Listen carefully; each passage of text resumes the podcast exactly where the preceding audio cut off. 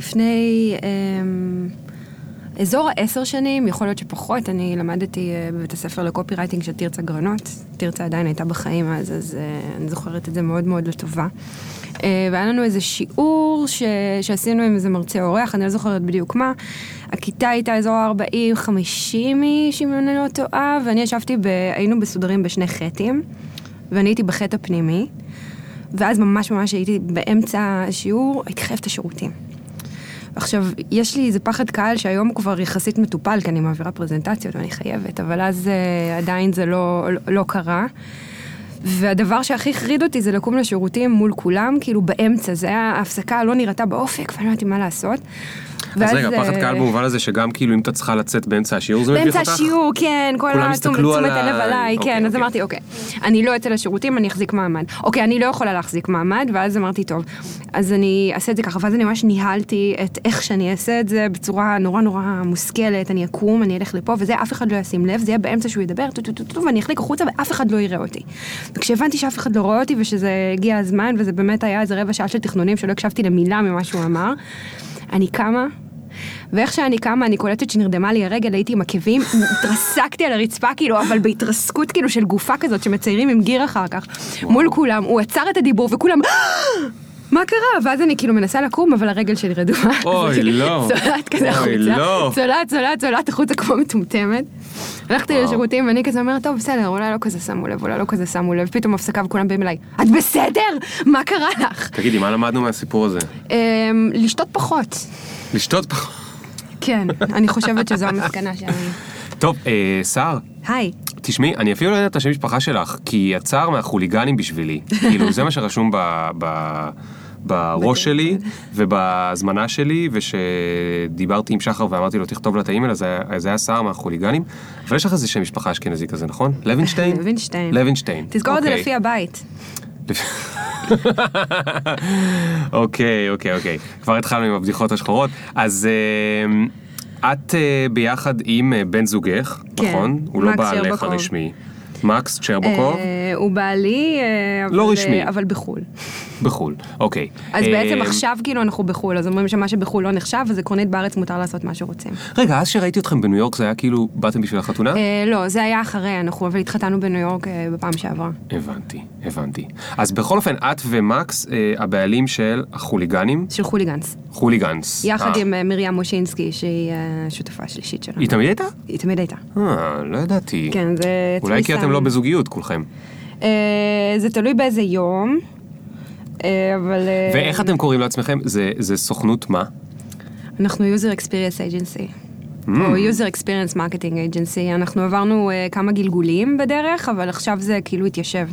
אוקיי, וגם אז- ה-hmm אז- שלך אז- גרם לי לחשוב שזה כן. נכון, שענינו לבריף.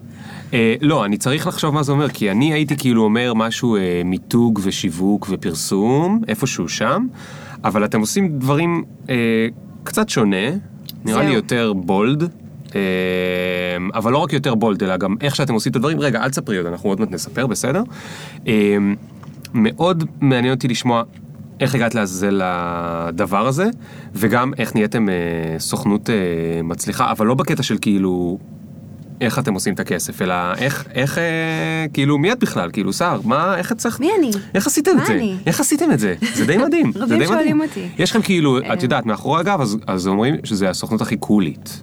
כן, ככה שזה אחלה אומרים. תיאור, נכון? זה כיף, אני... זה נכון? מוזר לי שמדברים מאחורי אגב. תשמעי, קודם כל זה אחלה מיתוג, חוליגנס. כן. כבר כאילו אומרת, אה, הוא נהגה אגב בניו יורק בסאבווי, וואלה, בפעם הראשונה כשהיינו. אה, זה היה או יום לפני החתונה או יום אחרי החתונה, אני לא זוכרת. מדהים. אני יכולה לספר על זה אפילו. אז רגע, את עוד מעט תספרי על זה ועל כל מיני דברים אחרים, אה, אבל ניתן שנייה למוזיקה?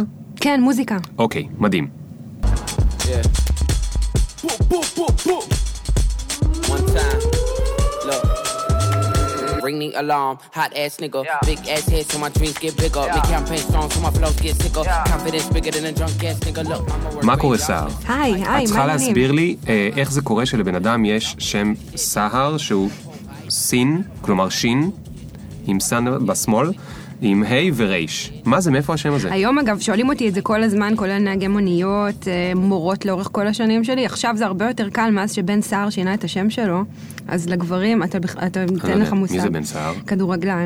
אה. אה, והוא היה בן סער בסמך, והוא היה קצת כושל בתקופה ההיא, אז הוא שינה בעצת רב את השם לסער בסין, וזה קרה לפני כמה שנים, ומאז זה כל כך הרבה יותר קל לי להסביר, אומרים לי, מה סער? איך כותבים את זה? אני אומרת להם כמו בן סער. גברים. יודעים, נשים לא, אתה כנראה... אבל, אה, לא, אבל סליחה, את בכדורגל לדעת. כאילו? אה, אה, או שרק בגלל השם האקס שלו את שלי, לפני? מקס, אה, שהיינו ביחד הרבה מאוד זמן אה, בצבא ואחרי היה אוהד בית"ר קשה, אוקיי. ואני כידוע אין לי אופי. אז אה, זרמתי איתו, כאילו הלכנו למשחקים, הכרתי את ההרכב, ידעתי את כל הזרים, הכרתי את השמות, הייתי במשחק, צעקתי זה מחבל, זה מחבל. אה, מה, זה היה. בית"ר? זה היה בית"ר, אם בבית"ר אתה לא צועק כשאנשים מחבלים, אתה לא, אה. אתה לא יכול להתקבל אה, ליציאה. הבנתי, הבנתי. אז גרת בירושלים? לא, אז הלכתם ל... ל- נסענו לטדי, חזרנו. וואו, מתל אביב. וואו. זה נראה לי, מה, זה נראה לי... נפגשנו בניו יורק, כן, נסיעה. יותר קל אה, להגיע לניו יורק לפעמים. נכון, האמת שאני יותר בניו יורק מאשר בירושלים. האמת שהייתי בירושלים בשנה האחרונה איזה 30 פעם. אני עדיין אה, מפוחד כי תמיד נורא קשה לי אה, אה, להיכנס לשם, כי אני לא יודע באיזה כביש, יש איזה מנהרה ששם ה-Waze תמיד מאבד את זה, וכשאתה יוצא כן. ממנה אתה מגלה שמתוך הארבע פניות לקחת את הלא נכונה. זו עיר מלחיצה ומבלבלת והכל שם רחוק אחד מהשני. אבל, מה שאני אגיד לטובתם, לעומת לפני נגיד עשר שנים, שהם שמו מלא מלא מלא מלא שלטים לתל אביב. אז עכשיו כאילו לא משנה איפה אני נמצא, אני מוצא את יש לך הדרך דרך עם החוצה. מלטות. פעם זה היה נורא נורא נורא קשה. עכשיו כל הירושלמים מת, אה, מקשיבים ומתעצבנים, אבל זה לא נורא. ירושלמים מאוד אוהבים תל אביבים, יצא לנו כמה פעמים להגיע, ירושלמים הצעירים הם כאילו סופר נחמדים, אנ- אנחנו לא. אנחנו אנשים מגעילים פה. נכון. ברגע שאתה אומר, "אה, סליחה, איך מגיעים? אז, אה, אז מישהו בא אליך, אה, חבר'ה, יש פה אנשים מתל אביב, בואו נעזור להם. זה כאילו, הם אומרים, הנה העליונות שלנו על הפלצנים האלה. תשמעי, אני אה, הייתי עכשיו אני בסוף. שבוע בירושלים, אה, אה, היינו במלון ליד אה, בצלאל, איפה שהאקדמיה, והיה מגניב שם. איזה מלון יש זה? שם סצנה, לא המלון, כל ה... איזה 100 בתי קפה, מסעדות, פיצות, בירות, הכל. אני לא יכול אבל להסביר עם מה. נרגילות על השולחן. לא, לא, לא, לא, תקשיבי, היה, באמת אין לי מילה רעה ואני אוהב אה, ללכלך, אבל אין לי מילה רעה. היה ממש, אז ננסה, כיף. לי לי היו התנסויות קשות. הייתה, גם לי, אבל מפעם, כאילו משהו נרגילות. השתנה. כאילו אתה אומר, וואו, זה ממש יפה פה, כמו רומא, עם נרגילות על השולחנות. אז אפשר להגיד כמו איסטנבול. באיסטנבול יש נרגיש על השולחן, אבל אבל פחות, אה, נכון. הייתי פחות. וברומא אין אה, את ה... איך קוראים לזה? המתוקים האלה? שיש באיסטנבול? הקדאיפים, אה, זה אה, רחת לוקום. לא, טוב, לא חשוב, אנחנו לא כאלה גרועים. לא אז סער, מה זה השם הזה? אז הסיפור הוא הרבה פחות אקזוטי ממה שזה נשמע. אבא שלי מאוד רצה לקרוא לי שרה על שם סבתו האהובה. כן. אימא שלי אמרה על גופתי, אני לא מסכימה. אה, יואו, הם הולכים לשמוע את זה. וואו, אני לא מאמין שזה לא הסיפור שהתחלתי איתו את הפודקאסט. זה לא, זה פשוט פדיחה מתמשכת, הם עשו זה סיכול לא משהו אותיות נקודתי. כאילו על שרה? כן, ועכשיו סהר, אה, בניסוח הזה זה כן תקני, כאילו אם אתה בודק את זה, זה זו גרסה עתיקה ותנכית לסהר עם סמך, כאילו יש. בתנ"ך איזה סהרון עם סין. אז זה כן מסתדר, אוקיי. אבל המטרה הייתה לא לריב. אבל כשהיית אה, ילדה, אז מה, איך התמודדת עם זה? אני שנאתי את זה כי כל שנה מחדש אה, אה, הם היו מקריאים שמות וכל פעם הייתה מתחלפת המחנכת ואז כל פעם זה היה שער, שוער, שוהם ואז אה, הייתה איזה אחת ספציפית שכל פעם אמרה אני אזכור הפעם, עשתה נקודה כאילו בצד שמאל של השין כדי שיצא סין, כל שיעור מחדש וכל שבוע זה עוד פעם היה שוער. כאילו מה יש לך? את, את מערכת החינוך, היא לא התקלקלה עכשיו, היא התקלקלה אז. המערכת. זו הייתה הנקודה כאילו שבה... זה הייתה היה נקודת חזור. התפנית, נכון. כן, זו הייתה נקודת תרתי משמע, כאילו, זה נכון, ניקוד אה, נכון. פשוט. אה, אז לי תגידי, אה, איך היית. ואיך היית בבית ספר? כאילו, מה שאני מנסה להבין בעצם, זה אם את אה, חננה, כאילו, עם המיתוג הכי מגניב, או שאת כאילו באמת ריבליאס, את מבינה? אני לא הייתי ריבלי, אז אני אני חננה, הייתי בילדות קשה, כאילו, ברמות. אוקיי, אבל לפעמים... רסן על השיניים. נו. אה, רגע, רסן, רסן כאילו הגדול, כן, הבחוץ. כן, וואו. כן, כזה. ולא רק בלילה, לא רק בלילה. במהלך היום. אמ, היו לי שמונה שעות אה, פה ושם, זה לא באמת מעניין כאילו הנחיות הרסן שלי, אבל בוא נאמר שראו אותי ככה, אוקיי, כן. נצפיתי כן, ככה, כן, כן, זה- וזה זה לא היה פשוט. אוקיי. אמ, ומה אז, היו אה, התחביבים שלך? בנוער שוחר מדע, נוער שוחר מדע. חוג אסטרונומיה, כאילו, it doesn't get any nerdier than that. He does, he does. There's- I, I feel there's more, ניגנת פסנתר אמ, בטח. אני ניסיתי לנגן על פסנתר, כי המשפחה שלי כאילו הייתה נורא בעד, אבל הייתי ממש גרועה בזה, כי כמו שאתה רואה, יש לי אצבעות מאוד קטנות. כן. ומאוד עקומות. כאילו, אני לא יודעת לעשות שום דבר עם הידיים. אני מקלידה מהר, כמו שאתה יודע, אבל זה באמת השיא שאני יכולה להגיע אליו. לצייר עקומה, לכתוב עקומה, הכל עקום, כאילו. אז לא כל כך הצליח לי עם הפסנתר. אמ, אני מאוד אהבתי משחקי מחשב. מאוד, אני הייתי שוקעת לזה, אני ככל חנון, אני התנתקתי קצת מאנשים ו... וביליתי עם המחשב, אז אני ממש אהבתי את זה, אני גם למדתי מחשבים, עשיתי איזה 15 יחידות מחשבים. וואו. כן. תראי מה זה. כן. את רואה? אני שמח שבאת. זה מה שרציתי לעשות. אה, הייתי ממש טובה בפסקל, באסמבלר, אני הייתי פצצה. אז רגע, אני... אמ. כאילו, זה לא יפה לשאול, אבל אני חייב לשאול בת כמה את. 33. אוקיי. ועדיין למדת פסקל ואסמבלר. אני בשוק. כן, זה היה לפני המון מערכת זמן. החינוך, כן, אבל גם אז זה כבר היה לא... אבל זה בסיס נהדר. כן. היה גם עיצוב תוכנה ו-C++ ועניינים. טוב, אז, אז, אז בואי נתקדם לכיוון ה... הבנתי, אז... אז, אז... הייתי מאוד, אה, מאוד אה, גיקית, אפילו הייתי ב... רגע, ואיפה גדלת? ברמת גן. ברמת גן. כן. אז יפה, אז זה כבר אה, המקור לחצי מופרעות, כי תמיד אה, אלה שגדלים מסביב לעיר המגניבה, הם בעצם מחפשים אלטרנטיבות, איך, איך להוציא את האנרגיות שלהם. והם מגלים, כאילו כל פעם אני מגלה את זה מחדש. אני נגיד גד, גדלתי בקריות, הדבר הכי קרוב היה חיפה, שזה גם לא משהו, והיו היו לנו מלא דברים אה, מעניינים שקרו, כי לא היה לך מה לעשות, לא יכולת לקפוץ לתל אביב, אפילו חיפה בקושי. יכולתי, אבל זה בגיל יותר מאוחר. כן. מה שקרה זה אה, שכל החיים כאילו הייתי במחשבים, מחשבים, מחשבים. ואיך אני בכלל מצאתי את עצמי כאילו בעולם שאני נמצאת בו כרגע, כי זה באמת לא היה לא בסקופ יודע. שלי. זה קטע, כי כשאני נזכרת בזה, אה, בגיל חמש בערך, או שש, החלטתי שאני רוצה להיות קופירייטרית. ולכתוב מה? פרסומות. אני לא יודעת למה. מה? אין לי מושג, אני זוכרת את זה, שהייתי אומרת את זה לאנשים. אני בשוק, את הילדה היחידה שאי פעם שמעתי שרצתה להיות קופירייטרית. הייתי לכתוב רוצה להיות פרסומות. כל מיני דברים, אבל, אה, אבל זה משהו שרציתי לעשות, ואני זוכרת שגם אה, הייתה איזו תחרות אה, של מעריב לנוער, אני חושבת שהייתי בת תשע או עשר, או איזה משהו כזה, לכתוב פרסומת למי עדן. אה, ושלחתי פרסומת למי עדן, ו? ולא זכיתי, אבל קיבלתי מידנית חזרה. זו הייתה פרסומת גרועה, אני חייבת להגיד שהיום מי שהיה מציע לי את זה, הייתי מפטרת אותו, ועם זאת, אני אחר כך, אחרי המון המון שנים, פתאום ראיתי פרסומת עם הרעיון הזה. זה וואלה. היה ממש מאפן, זה היה משה כאילו מכה על הסלע ויוצא ממנו בקבוק ומשפריץ מים, בסדר? זה ג'יף. זה לא אבל, כזה רע אה, לפסח. אבל, אה, אבל זה קרה בגיל תשע. כן. וואלה. אה, אז קיבלתי מידנית, שהייתי מאוד גאה בזה, ואז זה נטשתי את? החלום הזה. זה הממיות האלה שהיו שמים בפנים את המי עדן, אה, זה שומר. על הקור, שומר כן, על הקור, אבל אוקיי. קראו לזה מידנית. מידנית. זה היה שכמו צידנית. כן, אבל של מי עדן. כן. ואז אגב, נטשתי את החלום יש הזה. לך איתם איזה... אנחנו לא פה, כאילו לא משלמים לך על מה שאמרת עכשיו, חמש פעמים מי עדן, נכון? לא, הם לא אני לא לקוח יודע שלי איך אתם בקטע... בתחום. אה, אוקיי. למה אתם לא לקוח שלי? ו... אמ, ואז נטשתי את זה. והחלטתי שאני רוצה מחשבים. אה, מאוד מאוד אהבתי את העניין הזה, מאוד, אה, אני מאוד טובה בחשיבה האנליטית הזאת, אה, אז הלכתי לשם, אבל בכיתה י' אה, היו אמ, אה, מיונים למגמת תקשורת. וזה היה איזה שעתיים בבוקר ש... ש... שהיו במקום אה, לעשות משהו אחר, כאילו במקום איזה שיעור, מבחינתי זו הייתה הברזה. הלכתי, עשיתי את המבחן, אה, ולא רציתי מגמת תקשורת, רציתי מחשבים. באה אליי המורה ואמרה, תקשיבי, את חייבת לבוא. את כותבת מדהים, את חייבת, חייבת לבוא, וממש ממש התעקשה. אה, עד אז בכלל לא ייחסתי לזה חשיבות. זו הייתה תקופה שעוד לא היה אינטרנט, כי אני חושבת שכל האינטרנט, זה רק התחיל אז, אבל כן. בגלל שהיו פורומים ולא היה פייסבוק וזה, הכתיבה חזרה. אנשים חזרו לכתוב. לא, לא היו אז אס.אם.אסים, כאילו, לא, לא, לא ייחסנו הרבה חשיבות לכתיבה, ואז אה, אני הבנתי שאני עושה את זה טוב, וזה היה לי גם נחמד, זה גם בא לי נורא בקלות באופן יחסי. אז זרמתי עם זה, ואז uh, החלטתי שאני נוטשת, אבל מישהי שם הפנתה אותי למעריב לנוער, ואז uh, בגיל 15 נהייתי uh, כתבת נוער, כאן. וואלה. כן. אני בשוק. למה? גם אתה היית? לא, אבל אה, אף פעם לא פגשתי. לא, אני, תביני, כשאומרים... לא פגשתי. שרה כשאומרים נתניהו נגיד גם הייתה. מרקר, אז זה לא כזה מרשים אותי, כי הייתי כבר גדול שהמציאו את דה מרקר. כשאומרים מעריב לנוער, בשבילי זה עדיין כאילו, את מבינה? מקור להערצה. זה היה מדהים, זה היה מדהים, למדתי הרבה ועבדתי עם מבוגרים, ואז הייתי נוסעת הרבה לתל אביב, והייתי אוהבת לבוא למערכת. ולשבת במערכת. אני טוב, אז יש לך שורשי מגניבות מהנוער.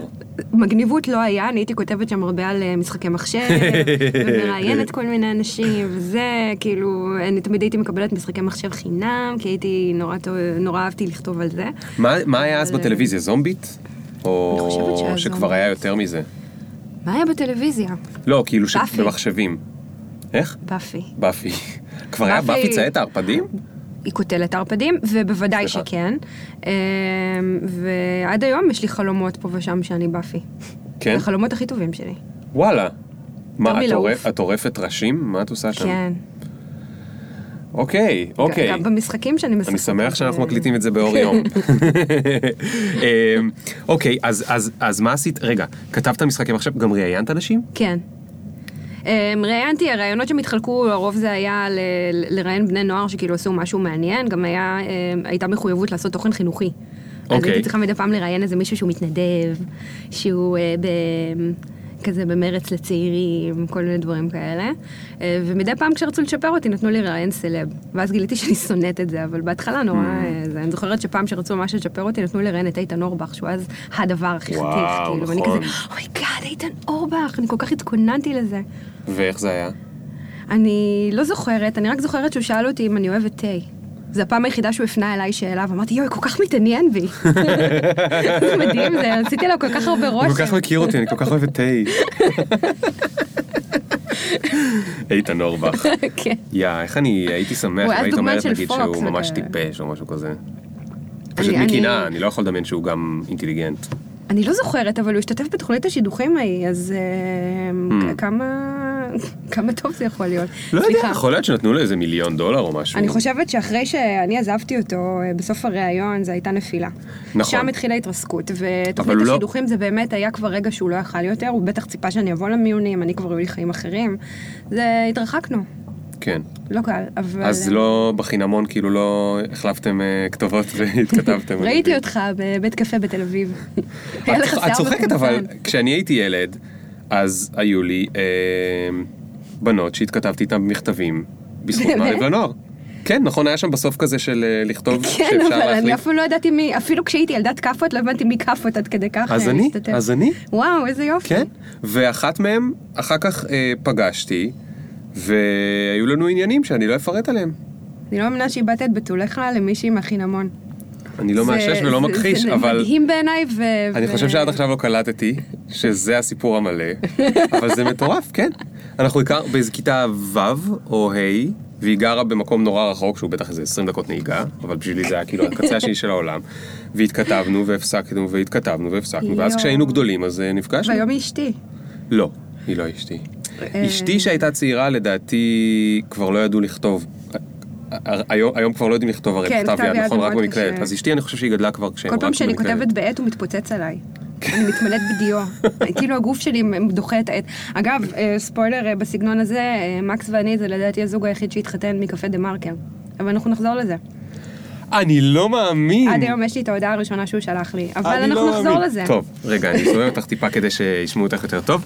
טוב, אנחנו נחזור לזה. אז, אמ, אז, אז, אז שמה היה הניצוץ של הקופי שלך. כן, שם אהבתי, ש... הבנתי שאני יודעת לכתוב, שאני אוהבת את זה, אמ, ושאני גם אה, שמה לב מאוד מאוד לפרטים של, אה, של כתיבה, כאילו לסימני פיסוק ודברים כאלה, שגם אצל כתבים מאוד מאוד טובים הם לא אובססיביים כמוני, אבל יש לי OCD אה, מוטמע. אוקיי. אה, נולדתי עם זה, זה התפתח, זה גדל, זה בעייתי מאוד, ו... את ושם, מציקה לכל אה, העובדים שלך עם זה כל הזמן? אני כבר לא צריכה להציג כי הם פוחדים. Mm. הם יודעים את זה. שלוש נקודות שלא במקום זה לא משהו שקורה, זה... יש לי איך את עם. סימני קריאה? אני אוהבת סימני קריאה במקומות הנכונים, אבל אה, שלוש נקודות אה, זה משהו שעושים לו abuse בארץ. אגב, העמוד עכשיו שאני הכי אוהבת בפייסבוק זה עמוד של, ה, אה, של האקדמיה ללשון. Hmm, אם יש, יש להם איזה מנהל סושיאל חדש, שעשה שם מהפכה והם כל הזמן משתפים אה, דברים, ואני אוהבת לשתף את זה ולהגיד בבקשה, הנה, תלמדו קצת. זה לא רק אני. וואי, אני הולך לזה. אה, אני אשים אחלה לינק. עמוד. אתמול הם עשו. אה, מתיחה ל... אה, אתמול היה 1 באפריל, אני לא יודעת מתי זה נכון. הולך להיות משודר, זה מיד, אבל... זה ממש תכף, אנחנו עוזבים וזה ממש תוך חודש, חודשיים זה איזה באוויר. יופי, אז אתמול היה 1 באפריל והם עשו מתיחה שבוטלו אותיות הסופיות. ואז בסוף הם כתבו, גם אנחנו חמדנו לצאן, הם חמודים, אני אוהבת אותם. וואו, עשו את העלול. אה, כן. עוללו העלול. כן, אה, קונדס. אה, אגב, כמה חננה אני הייתי? הנה, החלום שלי בתיכון היה לשחק D&D, אבל לא היה לי. עם מי. את רואה, היית צריכה לבוא לקריית ביאליק. לא זה היה לי עם נגיד מי. שאין לך לנסוע לתל אביב, אתה מקים גם ממש אה, ממש חבורות רציתי. כאילו, אני חושבת שהכאפות של הכאפות זה אלה שאין להם מי לשחק D&D, למרות שמתחתיהם זה אלה. מהחינמון. לא, אני חושב שזה ניצחת, כי זה אלה שאין להם מי לשחק והם רוצים בתיכון, כי בתכלס D&D אתה משחק גג בחטיבה. ברמת גן אין חטיבות. אה, אין? יש א' עד ח' ואז ט' עד י"ב. הבנתי. הבנתי במקס שגם בבת ים זה ככה. ככה יותר קל להפריד במכות. תגידי, אה, זו הייתה בדיחה לא יפה, אבל אה, לא חשוב. אה, בצבא עשית משהו שקשור לקופי? אז זהו. שאחרי מעריב לנוער, אני אה, סימנתי לעצמי מטרה לא ללכת לשום מיונים, לשום דבר, אני הולכת לגלי צה"ל. Mm. obviously, זה מה. שאני עושה, זה מה שאני רוצה. לא רוצה במחנה, לא רוצה דובר צה"ל, שזה היה באשכול, אני רוצה גלי צה"ל. אמ, ושלחתי מלא פקסים, וניסיתי להפעיל אנשים וזה, ובסוף קיבלתי את המיונים. התכוננתי לזה, הרי יש שם מבחני ידע כללי שמלחיצים אותך איתם, שהיום אני עוברת אותם בכלום, אבל אז אני לא ידעתי שום דבר חוץ מהשטויות שידעתי. למדתי את הרמטכ"לים, ולמדתי את המלחמות, ולמדתי המון המון דברים, וידע כללי, עברתי את כל השלבים, הגעתי לשלב הסופי. כן. אה, ואז הודיעו לי שלא. שלא מה? ש- ש- שאת לא שלא בפנים? התקבלתי. קיבלתי את המכתב, אני זוכרת שישבתי, התחלתי לבכות ואמרתי, מה אני אעשה עם החיים שלי? זה מה שרציתי. זה, תגידי. זה, זה היה מסלול נורא נורא ברור. סער, אז מה עשית עם החיים שלך? ואז נכנסתי למין מצב כזה של אני לא עושה כלום. אני בהכחשה, מה שיהיה יהיה. אוקיי. אמ, נשמע כאילו נהיית פקידה. הייתי ממש בדיכאון, אני הגעתי אה, בבוקר, אני רציתי כמובן קרוב לבית ואת כל הדברים האלה, הגעתי בבוקר אה, להתגייס, אני הייתי... טיפול. מה שאפשר. הגעתי אה, לגיוס, עכשיו, אני באמת הייתי במצב אפאתי כאילו, שלדעתי אם היו עושים לי כזה ככה עם היד מול העיניים, כלום, ככה, איך למות, סוף צה"ל, העולם, לא אכפת לי. יושבת מול הקצין מיון, אומר לי, טוב, את מקלידה מהר, הם- אני לא זוכרת איך, אבל לימדו שאני מקלידה מהר, קאבה גבוהה, עברית טובה, את תהיי קלדנית בבית הדין הצבאי, ביפו. וואו. אמרתי לו, לא רוצה. לא אני רוצה. להיות ב- במאחורי הדוכן בבית הדין, שאותי יגידו לי למה לא באת ביום ראשון בבוקר. אני לא רוצה להיות בקלדנית. אמרתי לו, לא, לא נשמע טוב, מה עוד יש? אז הוא הסתכל ואמר, יש לי תצפיתנית, שזה במודיעין אה, אה, מודיעין שדה, שזה תומכת לחימה, זה רחוק מהבית, זה יציאות של אה, 9-5, עם אה, טירונות שהיא יחסית קרבית של שלושה חודשים. כאילו, עכשיו הייתי הכי שמנמנה מפונקת, ציפורניים וזה, אמרתי לו, בסדר, מה בסדר על התצפיתנית? כן, נהייתי תצפיתנית. למה לא בקלדנית בבית המשפט? כי הקלדה בשבילי זה תחביב, אני לא רציתי להפוך את זה למקצוע כדי לא. להוציא לעצמי את החשק. ואני חייבת להגיד שזה דווקא היה ממש טוב ללכת להיות תצפיתנית. קודם כל התחילו להזיז אותי, הייתי בטירונות אה, קשה, בטטה שהייתי התחלתי פתאום לרוץ קצת, וזה, רזיתי איזה עשרה קילו בצבא, בהתחלה זה היה מהטירונות, אחר כך זה היה מהדיכאון. אה, אוקיי. ממש, כאילו, כל פעם הייתי יורדת אה. זה. אמ, ויש בזה משהו, אני חייבת לומר, זה תפקיד כל כך קשה. כל כך כל כך קשה, תצפיתנית זה אחד התפקידים הקשים, כי אסור, אה, פעם אני קיבלתי ריתוק של 40 יום, כי הסתכלתי הצידה לחברה כשדיברתי איתה. זה 4 או 6 שעות רצוף ככה, אה, יש שם חברה לפחות. אנחנו בחמ"ל כמה בנות, אוקיי, אבל אסור אוקיי. להסתכל אחת על השנייה, מותר לדבר בטלפון האדום כשהיא יושבת לידך. כאילו, אתם תתכננו בטלפון האדום, או אה, זה, היה לי מאוד מאוד קשה, אבל יש בזה משהו שנותן נורא פרופורציות אה, למה שאני עושה היום ובכלל. כאילו היום, מה, מה את בוכה? יש פרזנטציה? כן. משלמים לך כדי להביא רעיון? את לפחות את לא קמה בארבע בבוקר ו- ומסתכלת על מסך אה, שש שעות, וזה באמת היה ככה. וואו. אה, וגם הכרתי חברות, וגם אה, הכרתי חבר, אז בכלל יצא נחמד, ו... וטוב שנגמר. וטוב ש... היית מתבכיינת הרבה כשהיית באה הביתה? אני לא זוכרת. כאילו היית ב... כי אמרת ואחר כך מהדיכאון. איזה דיכאון? זה מאוד קשה לעשות את התפקיד הזה, ולא הייתי אוכלת הרבה. Hmm. זה, זה תפקיד מאוד מאוד קשה. אה, הייתה תקופה, גם מה עם ההורים אכילה שלי... רגשית, כאילו, סליחה? התקופ... ההורים שלי, אה, לא היה מה לאכול מאכילה רגשית, מה, ג'חנון צבאי, לא אכלתי את זה. אה, ההורים שלי היו, אה, התגרשו בתקופה הזאת, וגם זה היה לי קשה. ואני זוכרת שהתחלתי ללכת לקב"ן. ומה זה אהבתי את הקב"ן? כי הוא גם אהב אותי, כי אני היחידה שלא המציאה לו שהיא הולכת להתאבד, אני באמת סיפרתי לו על בעיות. אני באמת הלכתי להתאבד. אמרתי, נתאבד, לא יודעת, תסתדר לי. אז, אה, אז באיזה שלב הוא הוציא אותי גם מהתפקיד הזה, הוא פשוט אהב אותי. הוא אמר, יאללה, ותגידי, איפה, איפה, אותך. את יודעת, היית במחשבים, היית בזה, רצית D&D, היית קופירייט, מה עשית עם כל היצירתיות שלך? עשית יום משהו? אחד, כתבת אה, יומן? לא יודע. אה, בתקופה הזאת אני לא כתבתי, אה, התחלתי לכתוב בלוג, בישראבלוג. אוקיי. אה, שהוא, שהוא היה די נחמד, קיבלתי המלצות וכאלה, אבל אני לא רוצה לדבר על זה, כי אני לא רוצה שימצאו את זה. ישראבלוג אוקיי. עדיין קיים. אני אשים בהתחלה לינק. כתבתי שם שירים וכאלה, כאילו שירים אבל מאוד מאוד ציניים, כאילו מרושעים כאלה וזה, על השירות הצבאי, על זה, אחר כך אה, השתחררתי משם. יום אחד בתדריך, אה, פתחתי, זה, זה ממש קטע, זה בדיוק, זה היה תדריך כל אה, יום, שזה שלושת רבעי שעה של אכילת ראש, אה, על מיקומי הפלוגות. אה, וכולם יודעים בעל פה כמה פלוגות יש בכל מקום, כי זה מאוד חשוב הרי. אה, ואני כמובן השתעממתי, פתחתי עיתון שהיה על הרצפה, לא ראו אותי, ובעיתון הייתה, אה, היה ראיון עם תרצה גרנות. לא הבנתי, את קראת עיתון תוך כדי התדריך. כן, לא הקשבתי, אוקיי. והיו מלא בנות, זה, זה מיליון אנשים, אז לא רואים אותך. פתחתי עיתון, ישבתי על הרצפה כזה, לא ראו אותי, ופתאום ראיתי ראיון עם תרצה גרנות, התחלתי לקרוא ואמרתי, את זה אני רוצה ללמוד. נראה לי מגניב. ואז אה, אה, אני זוכרת שהשתחררתי מהצבא, לא עשיתי טיול בדרום אמריקה, אני לא מאלה. כאילו זה תמיד נראה לי לא לבזבז כל כך הרבה זמן, למה? אני יכולה להתקדם בקריירה שלי. וואו. זה ממש היה ככה. Look at you.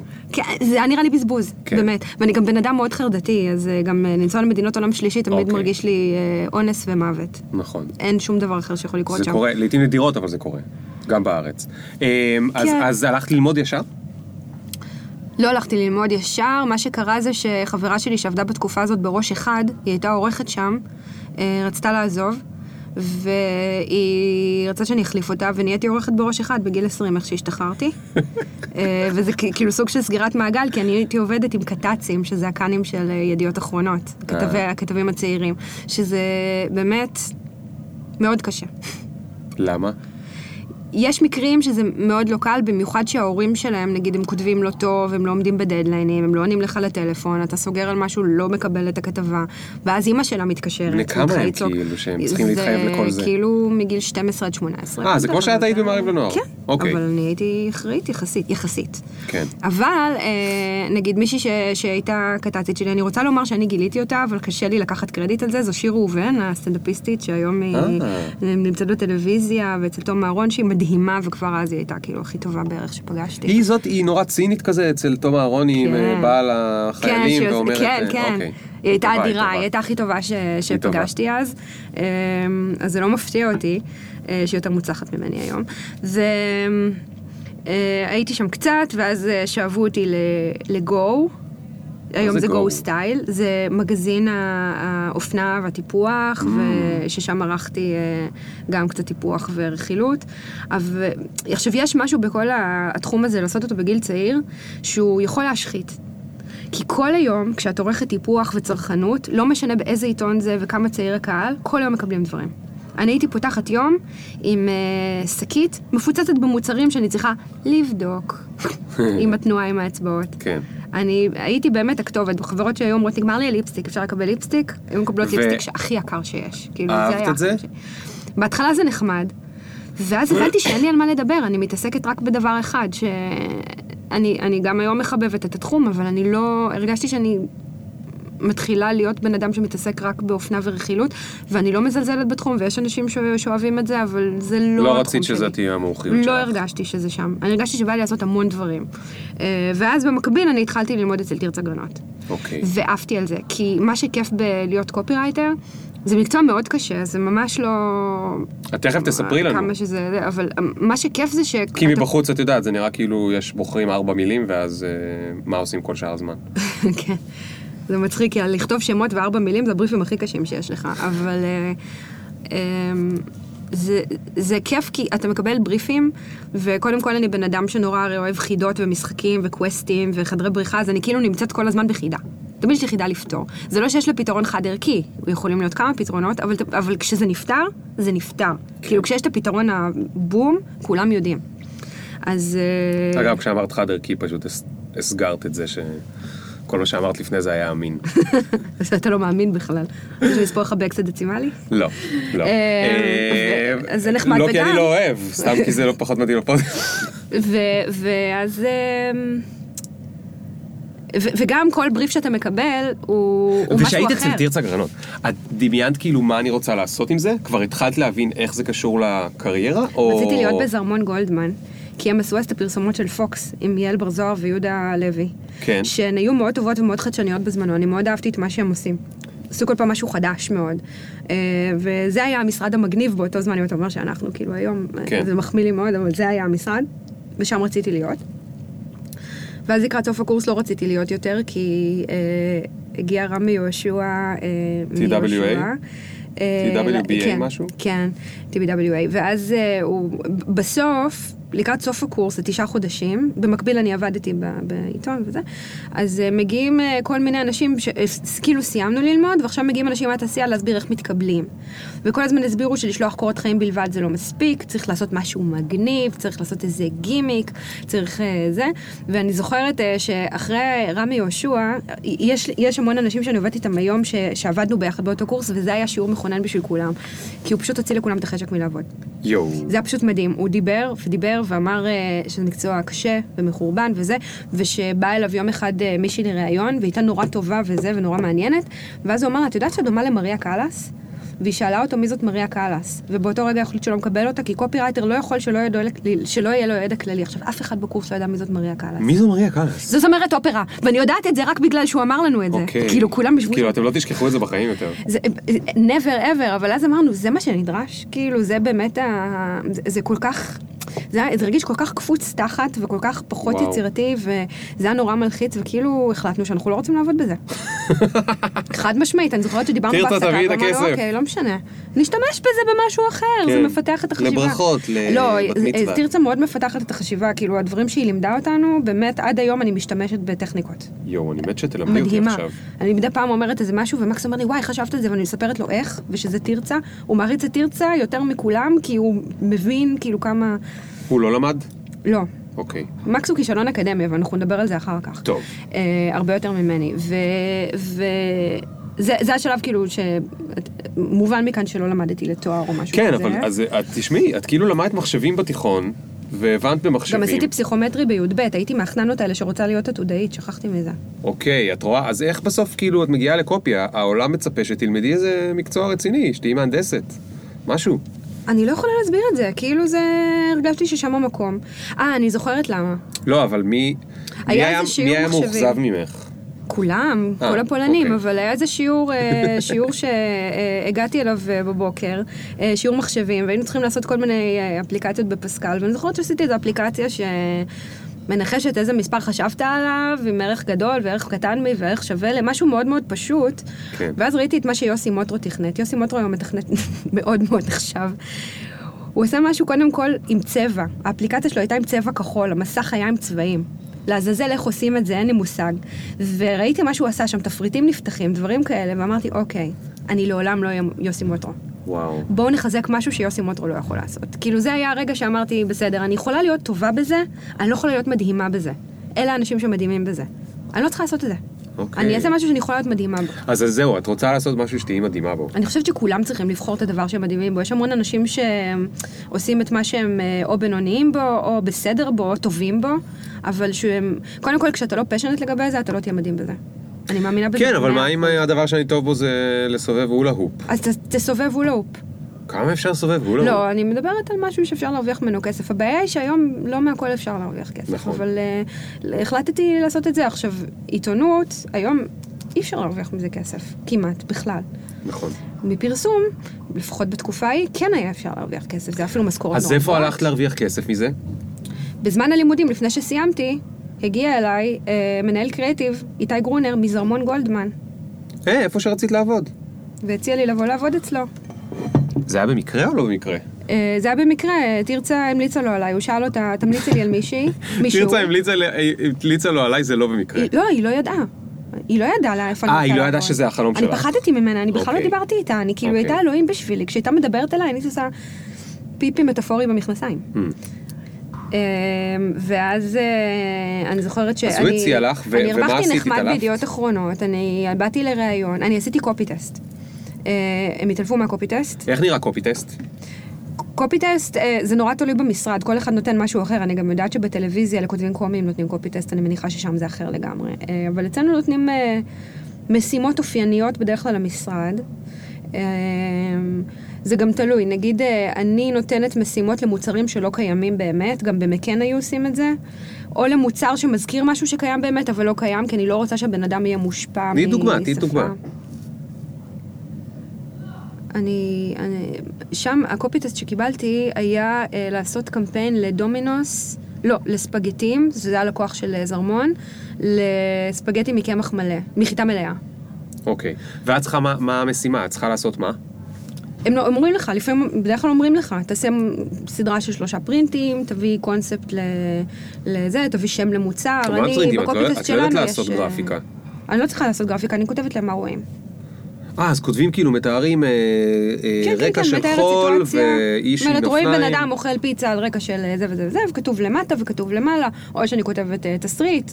אה, היום זה, זה כבר... אה, אה, הקופי טסטים שלי הם מעט שונים, אני כן רוצה לראות איך הם פותרים אה, דברים בסיסיים כמו אה, פרינטים וכאלה, אבל אה, אנחנו הרבה יותר הולכים לתחום המוצר והחוויות הדיגיטליות, אז אני רוצה שהם יותר יחשבו על מוצרים. תביא לי Mm. מוצר חדש לחברת רכב.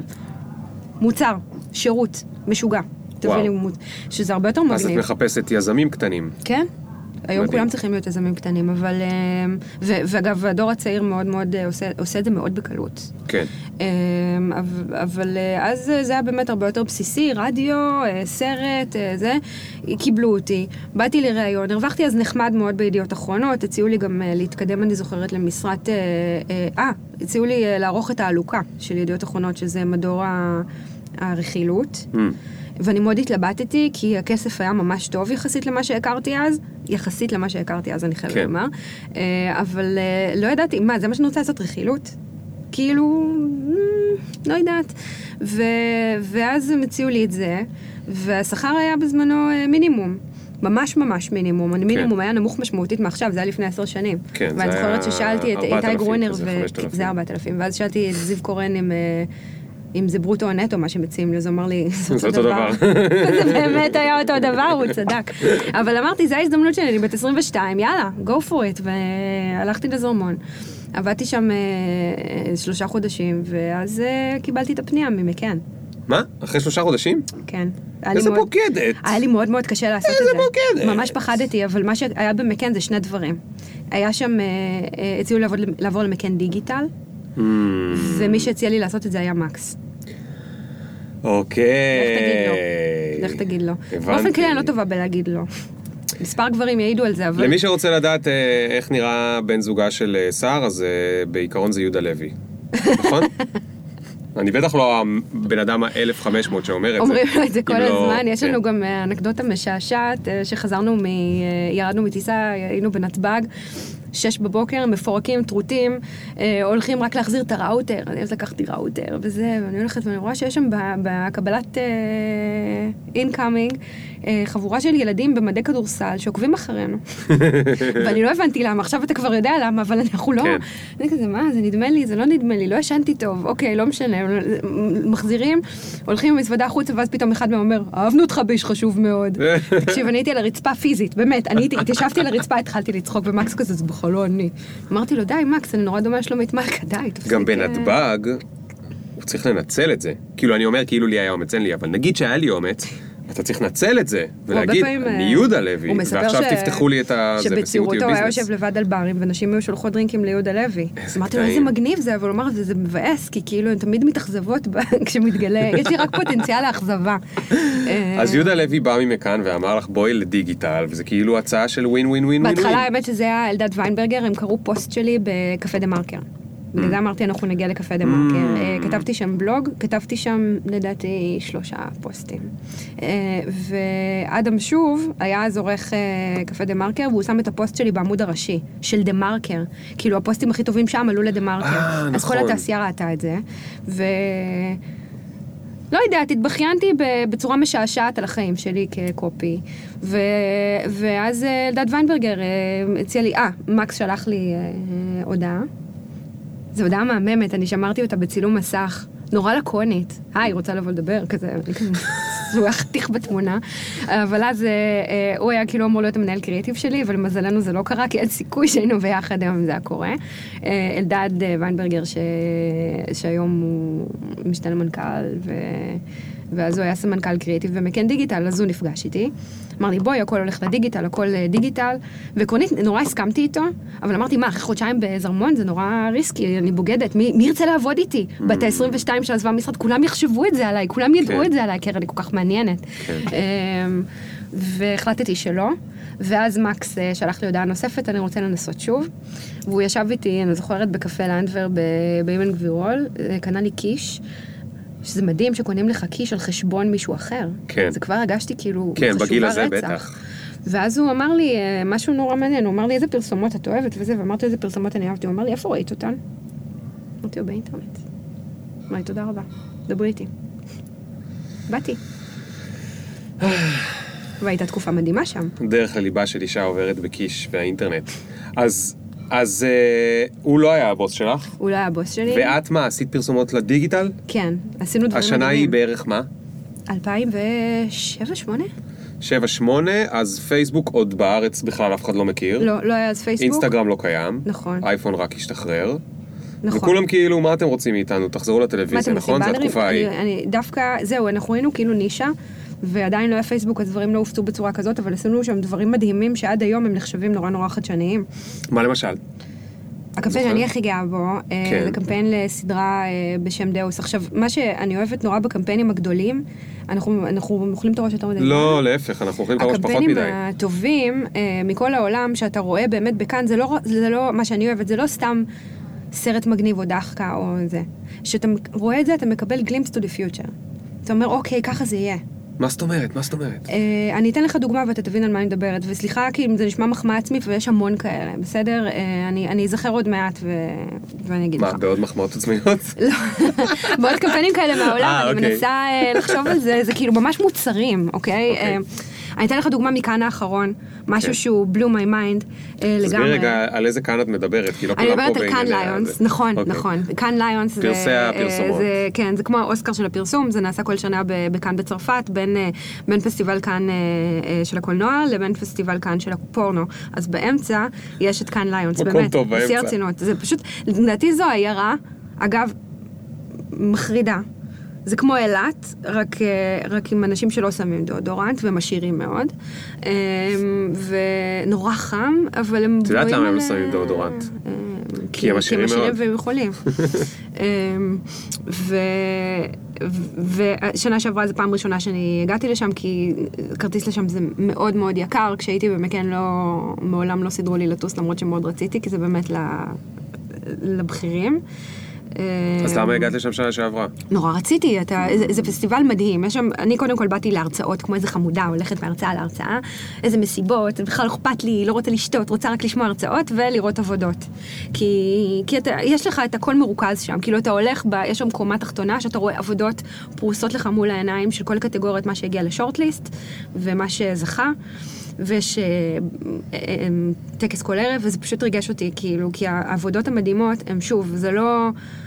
אז עבודה אחת שאני מסבירה מה זה to the future, שהיא זכתה שם בהמון פרסים, בהמון קטגוריות, הייתה אמ, משהו שחברת אה, טלפון ששכחתי את שמם אה, המציאו בדרום אמריקה. אה, בדרום אמריקה הרבה מאוד מהאנשים הם מאוד עניים, והם עניים מדי בשביל שהבנקים יתעניינו בהם, אין להם איפה לשמור את הכסף, הם שומרים אותו בבית, ואז הם, כולם יודעים ששומרים אותו בבית, ואז פורצים להם הביתה. זה כאילו רק מעודד יותר פשע, וזה לא נוח לאף אחד.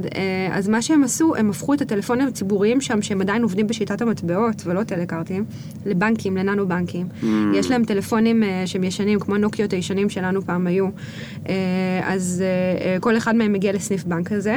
הם הפכו את הטלפון שלו, הם שולחים איזה אס.אם.אס עם קוד שיכול להיסרק בטלפון הזה, ואז הם מכניסים שם במטבעות את המטבעות של, את הכסף שלהם, וזה נכנס להם לחשבון בנק וירטואלי. כי אין להם אינטרנט, אין להם את הדברים האלה. עכשיו, זה mind blowing, זה, זה מה שאני אוהבת, זה מה שמגניב אותי, מוצר. אז זה היה זה בפרסומת. user experience בעיניי. לא, זה היה באמת. אמיתי.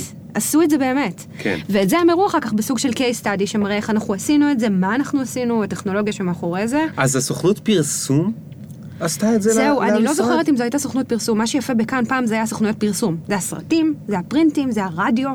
אה, והיום אתה לאט לאט רואה הרבה אה, דברים שהם מוצר, כמו זה. Hmm. אני לא יודעת אם זה סוכנות פרסום עשתה את זה, אני לא, לא עקבתי, אבל יש הרבה דברים. אנחנו סוכנות פרסום, אני know. חושבת שיש היום הייברידס כאלה. ספרי קצת, את יודעת, לא השווצנו בכל הדברים שאתם עושים, אבל תספרי רגע קצת על... רגע אה, על מה שאנחנו עשינו, אה, אז נו, זה נו, נורא נו, מגניב. נו, נו. אז... אה, המחמאה אז, העצמית. אה, כן. זה פשוט אחד הדברים שאני באמת באמת גאה בהם, כי הוא היה באמת רעיון נורא יפה שבוצע מדהים, וזה באמת משהו שמקס ואני גם עשינו ביחד. אה, היו כמה.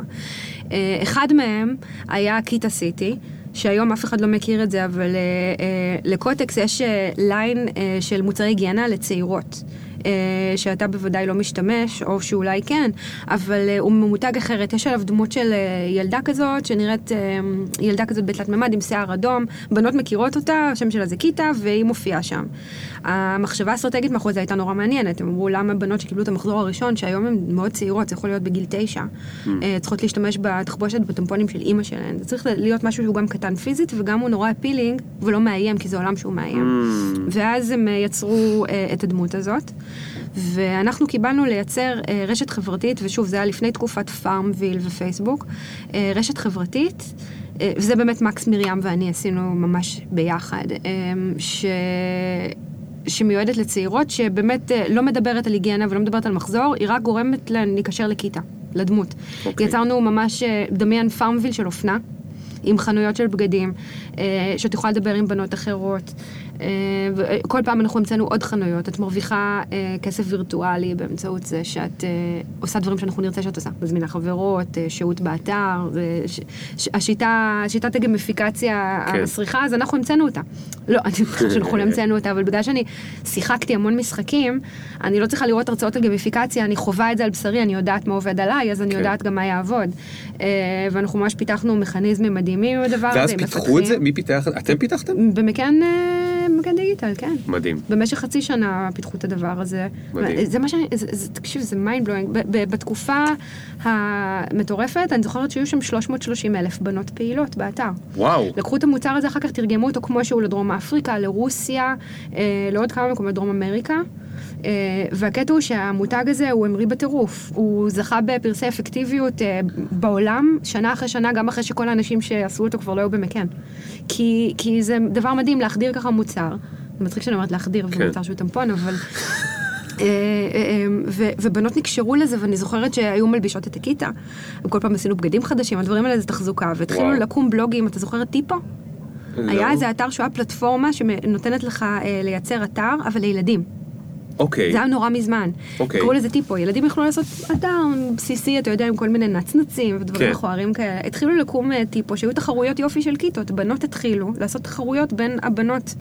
שזה, כשאתה רואה שדבר כזה מתחיל, אתה אומר, בואנה, זה הצליח, זה עובד כן, בלעדיי. כן. מה, זה חצי ברבי כזה.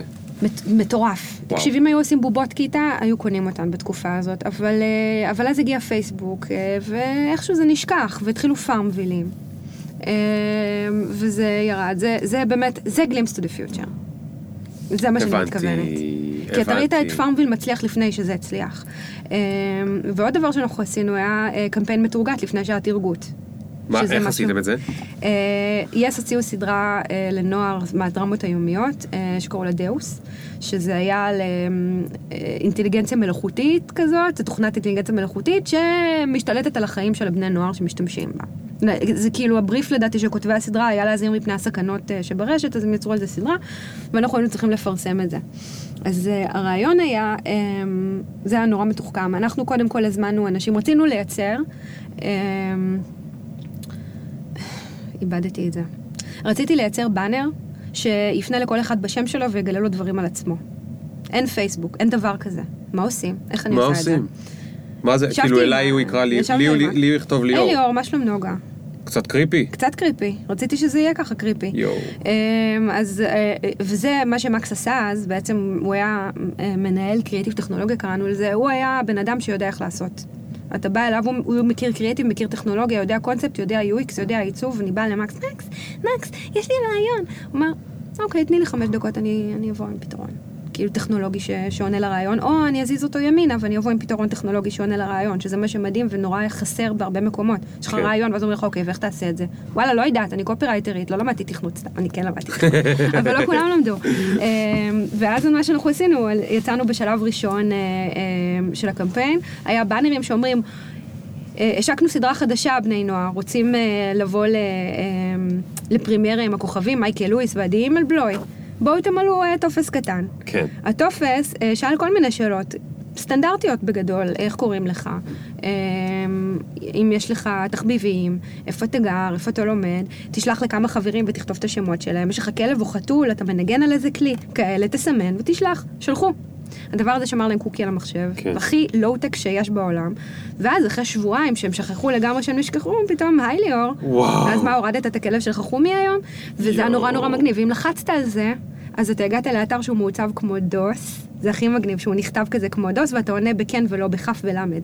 וואו. הוא נראה כמו וירוס שכזה. וזה היה מדהים, כי זה היה הכי כאילו בלי צילומים, ולא צריך עכשיו אה, סלבס ושום דבר. אמ, עכשיו זה היה מדהים, כי אחרי שלושה ימים אה, הילדים נגנבו מזה. גם הפעלנו כל מיני אנשים בפורומים שיגידו מי זה ההאקר המסתורי שפורץ, מה זה יכול להיות. והורים התקשרו לוואלה לבקש ל- ל- להוריד את הבאנר, כי כולם רואים על הבן שלי הכל. הם חשבו שכולם חשבו שכולם רואים, רואים, כן, ליאור, וואו. כן. הילדים לא, לא נלחצו אגב. כן. ילדים זה היה כלום בשבילם, הם הבינו את הקטע, ואז אחרי שבוע אה, הופיע, טוב, היי ליאור, אני יודע לך הכל, עכשיו אתה רוצה לדעת מי אני, תלחץ, דאוס, ואנשים הגיעו לפרימיירה. פצצה של דבר, והוא טוב, קיבל אז, אז, אז פרסים. מתי, אז מתי, אה, אה, קיבלתם פרסים? כן. איזה יופי. אז בכמה. מתי אה, עזבתם אה, את מכאן? אמ, עזבנו, הייתה שנה מאוד לחוצה מהבחינה הזאת, אה, זה היה ב-2011. אני עזבתי, מקס, אה, מקס עזב לפני זה, הוא עזב לגיטם. אה, הציעו לו להקים שם, אה, להיות סמנכ"ל דיגיטל, להקים שם את כל המחלקה ממקום שלא היה, הוא, הוא עשה שם עבודה מאוד מאוד יפה. אבל אה, הוא גם באיזה שלב הרגיש שם שזה לא... אפשר לעשות את זה אחרת. יש, יש בעיה כש, כשמשרדים, לפחות אז הם היו מתוגמלים ממש ממש טוב על טלוויזיה, ופחות על דיגיטל, כי בדיגיטל יש המון עבודה ופחות כסף, המון עבודה. כן. טלוויזיה אתה כותב תסריט, אתה שולח אותו לחברת הפקה, מצלמים תסריט יפה תוך שבועיים, גם אם זה ברוסיה או whatever, תסריט יפה תוך שבועיים, הוא באוויר, ואתה מקבל כסף על מדיה, ובמקרים מדהימים הם גם משדרים את זה אחר כך שוב עוד שנה ושוב עוד שנה, ואתה מקבל עוד כסף. דיגיטל אתה צריך לייצר את קיטה סיטי, צריך לתכנת את זה, צריך לתחזק את זה. צריך צוות שידבר עם הבנות אה, שמתלוננות שפדופיל הציק להם. אגב, הם עשו את זה הרבה, ובדרך כלל הם אה, עשו את זה כדי להציק לבנות אחרות. מה, מה, מה, מה, בקיטה סיטי בנות היו מפיצות אחת על השנייה שהן פדופיל, כדי, אה, אם הם עצבנו אחת את השנייה. fuck. ילדות בנות עשר. לא כאלה תמימות כמו שחשבנו. אמ, ואתה צריך כל הזמן לתחזק את זה, צריך כל הזמן לתכנת את זה. מתכנתים זה אנשים מאוד יקרים. אה, צריך לעצב בגדים חדשים, צריך אה, זה, יש לך אתר, אתה צריך כל הזמן לעשות איתו דברים. היום בטח ש- שאתה בונה משהו, אתה צריך גם להתאים אותו לכל מכשיר מובייל שקיים בעולם, לכל אה, זה.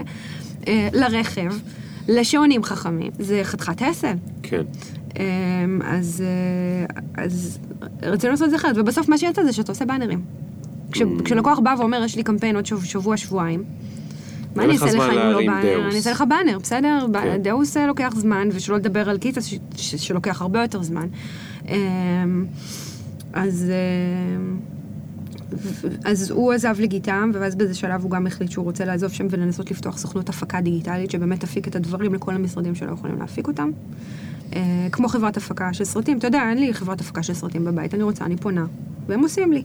אה, אני בשלב הזה החלטתי לעזוב כי נמאס לי, כי לא עשיתי מספיק דיגיטל, ורציתי לעזוב את התחום וללכת לכתוב. אתם הייתם הזוג כבר? כן. אה, היינו נשואים. אוקיי. אה, אנחנו, אה, ב-2011, אני עזבתי בדיוק.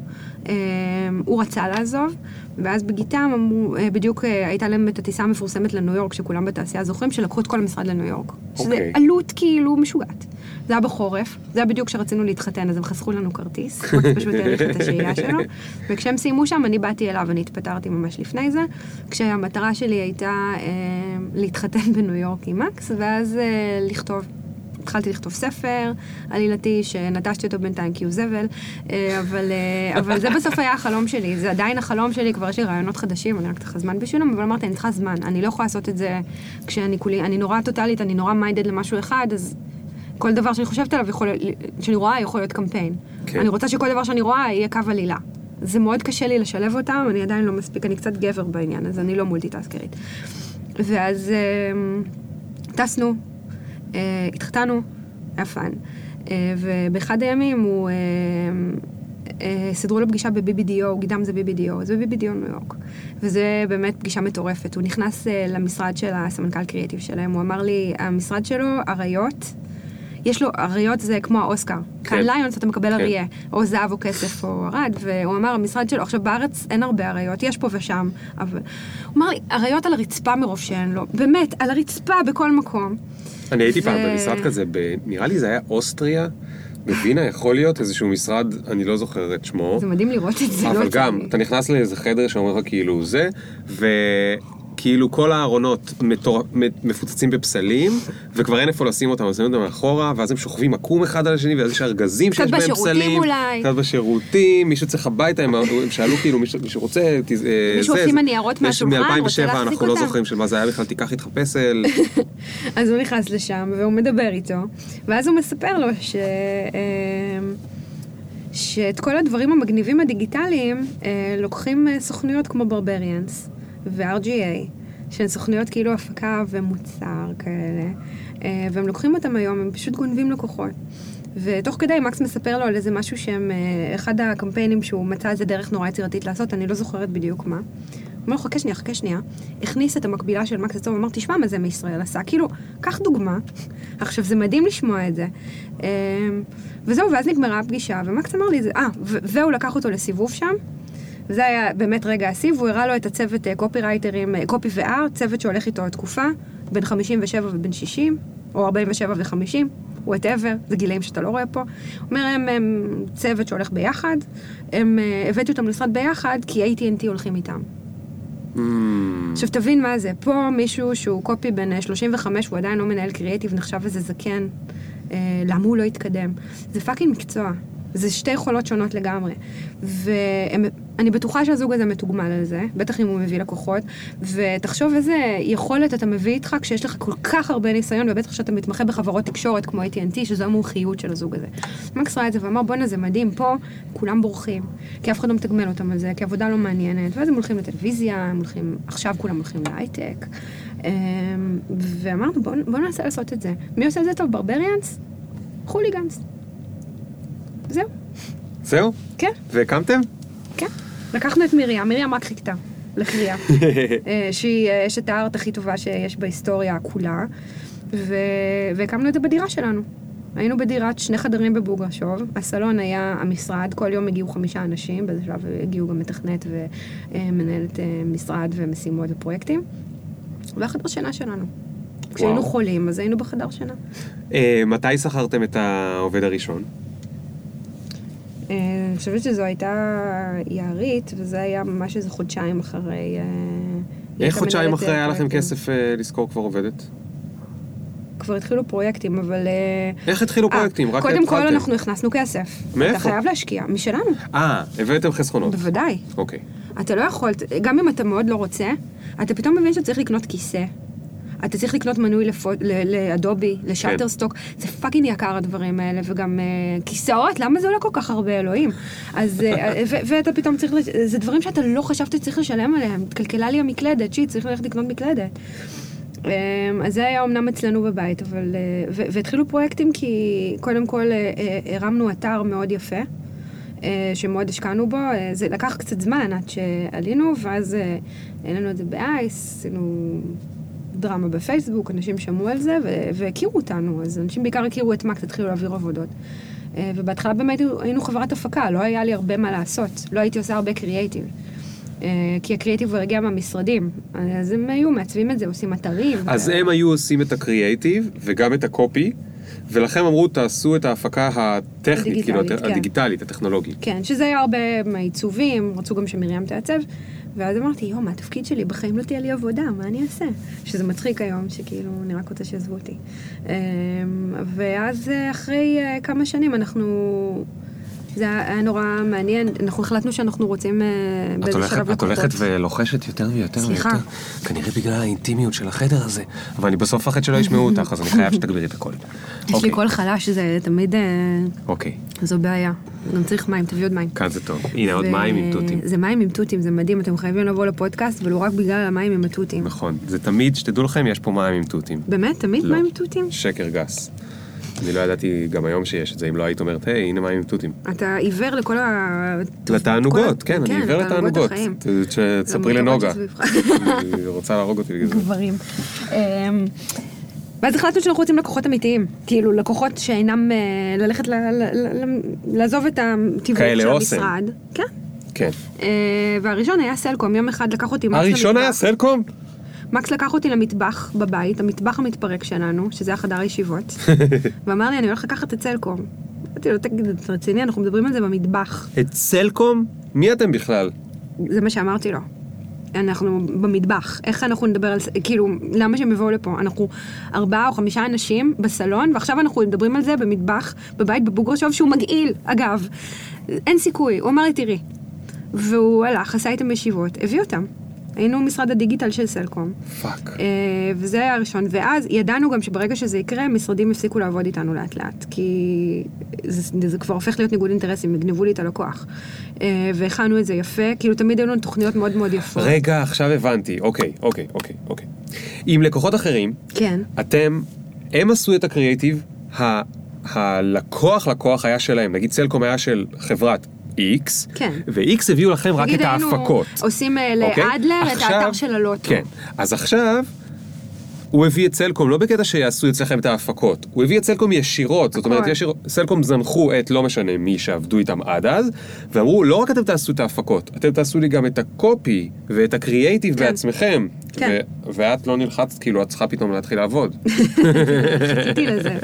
אה, אז המשרדים. האחרים לא יעבדו איתכם, כי עכשיו אתם תגנבו להם לקוחות, הבנתי. כן. ואז אנחנו ידענו שזה יקרה, והיו צריכים להכין את זה יפה הם היו צריכים כלכלית. לחשוב על זה כשהם התחילו לעבוד עם חברה שקוראים לה חוליגנים, כן? חלקם חשבו על זה. אמ, ו- ואז אה, אני זוכרת שבמצגת הראשונה, הרי היה לי פחד קהל נוראי, באמת נוראי. פחד אלוהים, והייתי ילדה הכי חננה, כאילו כשהייתי בנוער שוחר מדע, היו שם חמישה אנשים חוץ ממני בשיעור, הם היו כאפות, באמת של הכאפות של הכאפות, אה, אנשים כמונו מרביצים להם כזה כאפות, ופחדתי לדבר מולם. זה באמת, הייתי מבוהלת מזה. אה, שזה די מדהים אותי, כי הייתי צריכה לעשות מצגת מול אה, סמנכ"ל שיווק של סלקום, עם חדר, בסלקום תמיד זה חדר מאוד גדול של הרבה אנשים. יכול להיות עשרה אנשים, עשרים איש. אה, והייתי צריכה להציג להם מצגת ראשונה שאני עושה, ומקס היה מאוד לחוץ מאיך אני אהיה, הוא נתן לי ריטלין. תקשיב, אני העברתי, כמה שאני מדברת מהר עכשיו, אני העברתי לדעתי 160 שקפים ברבע שעה, ועוד היה איזה קטע שבאמצע הסמנכ"ל, אה, וכל שואל שאלה, רגע, אני אסיים, אני אדבר איתך, ואל תפריע לי, מסיימת את המצגת, אוקיי, אחלה, אז קיבלנו. זה היה מדהים. אני הייתי כאילו על ספידים, אני משוגעת. מאז אני לא צריכה, זה בא לי לבד, אבל, אה, אבל אה, כן, זה היה רגע וואו, מכונן. איזה מדהים. ואז לאט לאט התחילו לבוא עוד לקוחות, סלקום איתנו עד היום. וואלה. כן. אתם כן. עושים את הדיגיטל של סלקום? כן, אתם את אנחנו? ודה בוקס, גם דה בוקס עושים. מי עושה את סלקום TV? אנחנו. מי עושה את משיח? משיח של הטלוויזיה גיתם, משיח של הדיגיטל אנחנו. אני בשוק. אתה אוהב משיח. אני מאוד אוהב את משיח. תביאי לי אותו לפודקאסט. טוב, מאיפה את יכולה? כאילו, מה הקשר? את לא אין לי- אין לי את הסוכנת שלו. הכוחות. אבל אתה יכול לבד. אני יודע, אבל אני רוצה שיביאו לי אותו. אני ממליצה על משיח. ברור, מה זה? אני מעריץ. שלו לפני. שמישהו הכיר אותו. הוא כל כך כל כך מצחיק, אנחנו עשינו אותו איזה יום צילום, ובאמת חצי מהתסריטים היו מאולתרים במקום, והם פשוט... גם לא, הסיפור לא שלו, אני יאמן. כתבתי עליו בספר, זה סיפור הזוי, הוא הרי בכלל לא- הוא בכלל היה אמור להיות שחקן. הוא רצה להיות זמר כושל, ואז הוא הוא גם היה עורך רצה וידאו. לכתוב. כן, והוא רצה לכתוב את התסריטים שם, הוא- הוא היה שחקן כי לא היה להם כסף כבר. אז הוא שיחק את הדמות, אה, הוא ו... איך, מה שמה? דנה. שעושה איתו את דנה פולג, כן. פוליג. אז הם עשו את הזה, ויס אמרו להם כן, ואז הם העיפו אותם במדרגות, ואז אמרו להם עוד פעם כן, והעיפו אותם במדרגות. ואז אמרו, טוב, אז נעשה את זה ביוטיוב, וכאילו, זה משהו כזה, אני לא זוכר את הפרטים המדויקים, פעם ידעתי אותם בדיוק. ואז לא היה כסף אפילו לעשות את הפיילוט של הזה, אז הוא אמר, טוב, אני אשחק את זה. ומסתבר שהוא הכי מצחיק בעולם. אחי. איזה כיף, איזה כן. כיף. אז סלקום עד היום איתכם, ואיזה עוד לקוחות אה, מרשימים ו-name dropping את יכולה לעשות לנו? אמ, למשל אקו 99 FM, שאנחנו עשינו להם בעצם את האפליקציה ואת כל הרעיון של עם מוזיקה. כל לפי הפלייליסטים. המגניבים. כן, שזה אחד הבריפים הכי כיפים, וזו דוגמה מאוד מאוד טובה למה זה user experience. כי הבריף שם אה, היה בריף אה, מאוד רגיל, אנחנו רוצים אה, לעשות קמפיין לתחנה, אנחנו רוצים להיות הכי טובים במוזיקה, להתנגח בגלגלצ, אתה יודע, בקטנה כזה. כן. לא, אנחנו באמת, אנחנו טובים במוזיקה, אנחנו רוצים לדבר על מוזיקה עכשיו, אה, ובואו נעשה קמפיין. ואז אה, ביחד איתם, כאילו, חשבנו והסתכלנו על אה, מחקרים, לאן הולך הרדיו, ואנחנו ראינו שהרדיו מאוד מאוד אה, לא מתקדם בשום מקום בעולם. הוא לא יורד בשום מצב, אבל יש לו הזדמנות צריכה אחת שהיא ברכב בדרך כלל, אה, ובכל העולם הולכים על סטרימינג. עדיין לא היה אפל מיוזיק, בטח שלא היה ספוטיפיי. אה, יוטיוב אין להם אה, עד היום את האפליקציה ש, שהיא מאפשרת לשמוע כמו שצריך. ואז אמרנו בואו נעשה אפליקציית מוזיקה, אבל איך אנחנו עושים אפליקציית מוזיקה באמת עם, אה, כאילו חשבנו, אני סתם יכולה לעשות לכם אפליקציית מוזיקה, בואו נעשה משהו שלא עשו. והתובנות, כל האסטרטגיה שם הייתה נורא מגניבה. כאילו, היום, עד היום כשאתה נכנס לאפליקציית מוזיקה, שואלים אותך מה אתה רוצה לשמוע, פופ, רוק, ישראלית. עכשיו, מה זה פופ או רוק? ביטלס זה פופ או רוק, איפה תשמע אותם? לא יודע. לא יודע. וישראלי זה אריק איינשטיין או נועה קירל? לא יודע. גם וגם. אז אתה לא באמת יודע, רוב האנשים לא יודעים מה הם אוהבים לשמוע. אתה שואל אותם מה אתם אוהבים לשמוע, אומרים לך, אה, הכל כזה. או אם הם אה, ממש אז אומרים הכל חוץ ממזרחית, ואם הם ממש היפסטרים אומרים הכל חוץ ממזרחית, אבל זוהר ארגוב. ו... ואת, כאילו... רוב האנשים באמת לא יודעים, הם פשוט רוצים לשמוע מוזיקה. אז אנחנו דיברנו על הזדמנות צריכה של רדיו היא רק אחת ברכב. אה, אבל, אז אמרנו בוא נפסיק לדבר על רדיו, נדבר על הפורמט, על אודיו. ואודיו זה הפורמט היחיד בעולם כולו שאתה יכול לצרוך בזמן שאתה עושה משהו אחר. אתה לא יכול אה, לקרוא בזמן שאתה עושה משהו אחר או לראות סרט או זה. אם אתה יכול לעשות את זה בזמן שאתה נוהג או עושה סקס, מבחינתי כאילו אתה יכול לצרוך את זה בזמן שאתה עושה משהו אחר לגמרי. מה שאומר שהזדמנויות צריכה של סטרימינג או של מוזיקה הן אינסופיות. הם אפילו בזמן שאתה מנסה להירדם, אתה יכול לעשות את זה. ואז ממש מנינו את כל ההזדמנויות ואמרנו, אוקיי, אם הזדמנויות הצריכה הן אינסופיות, ואנשים לא עובדים לפי, אה, וגם אם אנשים עובדים לפי ז'אנר, הפופ שאני שומעת בזמן שאני יוצאת לריצה זה לא הפופ שאני אשמע בזמן שאני מנסה לבנות מצגת ולהתרכז, או שאנחנו נשים עכשיו ברקע. אז בואו נלך לפי הזדמנויות צריכה. ואז מה שאנחנו בנינו עליו זה אפליקציה, קיבלנו מראש שיהיו פלייליסטים, זה מה שהם יכלו לעשות, הם לא יכלו לעשות בתקופה הזאת on demand כי זה רישיון אחר. יש פלייליסטים, אז אמרנו בוא נחלק את הפלייליסטים לפי הזדמנויות, ואז כשאתה נכנס, שואלים אותך איפה תפסנו אותך בעבודה, אוקיי, מה בא לך, ואז תמיד יש תת הזדמנות צריכה. איפה תפסנו אותך בבית, מה בא לך ספונג'ה. והנה יש לך פלייליסט לספונג'ה, אבל מה שעשינו שם זה גם הזדמנויות צריכה מאוד מאוד ספציפיות. כאילו יש לנו למאץ' בטינדר, יש לנו לספונג'ה, יש לנו לעבוד בבית בתחתונים, יש לנו מלא מלא דברים, ככל שזה יותר ספציפי זה גם יותר מצחיק, ואנשים יותר אוהבים את זה, וגם מה שמדהים זה שאנשים עושים את זה. כן. כאילו, היה לנו יעד של, אה, אני חושבת של 100 אלף הורדות בשנה, אנחנו הגענו ל-500 אלף בשנה הראשונה, וואו. עכשיו יש לנו כמעט מיליון, ושומעים שם אה, 50 מיליון פלייליסטים בחודש, כאילו באמת יעדים משוגעים. אה, איזה עוד דברים מגניבים עשיתם? איזה דברים? איזה עוד? לקוחות יש לכם? אנחנו עבדנו בזמנו עם נייקי. אה, נייקי עכשיו, נייקי? אה, כן, עבדנו עם נייקי ישראל הרבה זמן, ועשינו להם כמה דברים מגניבים. איך באמת. נייקי? הם שמרנים או כאילו אה, אמיצים? נייקי באופן יחסי שמרנים בגלל שסוג הלקוחות הזה עובד עם, אה, עם חו"ל כל הזמן. נייקי לא יכולים לעשות שום דבר בלי שחו"ל מאשרים להם, ואני מדברת על פוסט בפייסבוק. אה, אם אתה רוצה לצלם תמונה, אתה צריך לפני זה לעשות storyboard של איך התמונה תיראה, להגיד להם איזה אנשים אתה הולך לצלם. ורק וואו. אחרי שהם מאשרים את הסיטואציה, יום אחד הם פסלו לנו תמונה כי הקוקו של מישהי בזמן שהיא רצה, כיסה טיפונת את הסנטר של מישהו. וואו. כי היא רצה.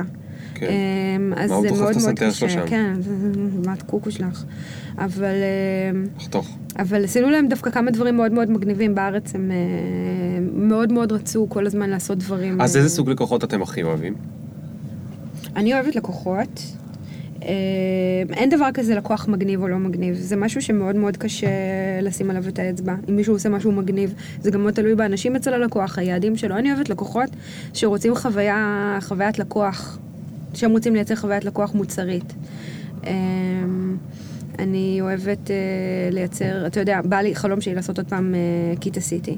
אני מאוד אוהבת גיימינג, אני גם מרצה על זה, מאוד בא לי לעשות משחק. כאילו, או משהו שהוא גיימינג אוריינטד. אני, ג- גימיפיקציה, אבל כמו שאני רואה אותה, ולא הגימיפיקציה ששמעו בטד, כאילו, אני חושבת שזה העמיק מאז. אה, העניין הוא שאלה באמת לקוחות שצריכים קודם כל לשים כסף. כי אנחנו מפיקים עכשיו משהו, זה לא צריך להיות הרבה אגב, זה הרבה פעמים עולה פחות מקמפיין כאילו עם כל המדיה, אבל צריך לדעת שזה משהו שמשקיעים בו וזמן. ש- שאנחנו אומרים, אוקיי, בואו לא נעשה קמפיין פה, קמפיין פה, בואו נעשה איזה חוויית לקוח, ש, שאנחנו עכשיו אומרים, אה, אה, נגיד 99, זה לא קמפיין שעלה וירד, אנחנו כבר שלוש שנים באוויר וזה רק כן. הולך ומתפתח, הם כבר עושים כסף מתוך זה, כי קונים שם כל הזמן פלייליסטים, אה, יש להם חסויות. תגידי, יש לכם אה, אה, קמפיין שעשיתם אה, שכשל בענק? יש לנו, הנה סיפור פדיחה, יותר טוב אפילו מההתחלה.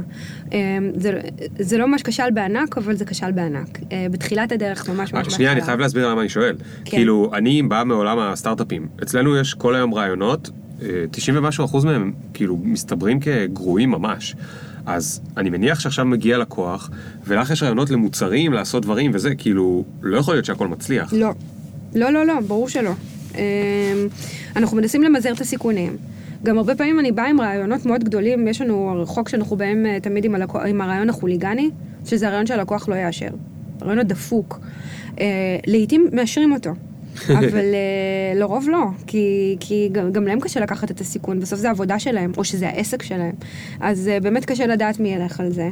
אה, נגיד, אה, לפני המון שנים עשינו את הרעיון אה, שיואל גבע, אנחנו נציג אותו, את צ'אק נוריס.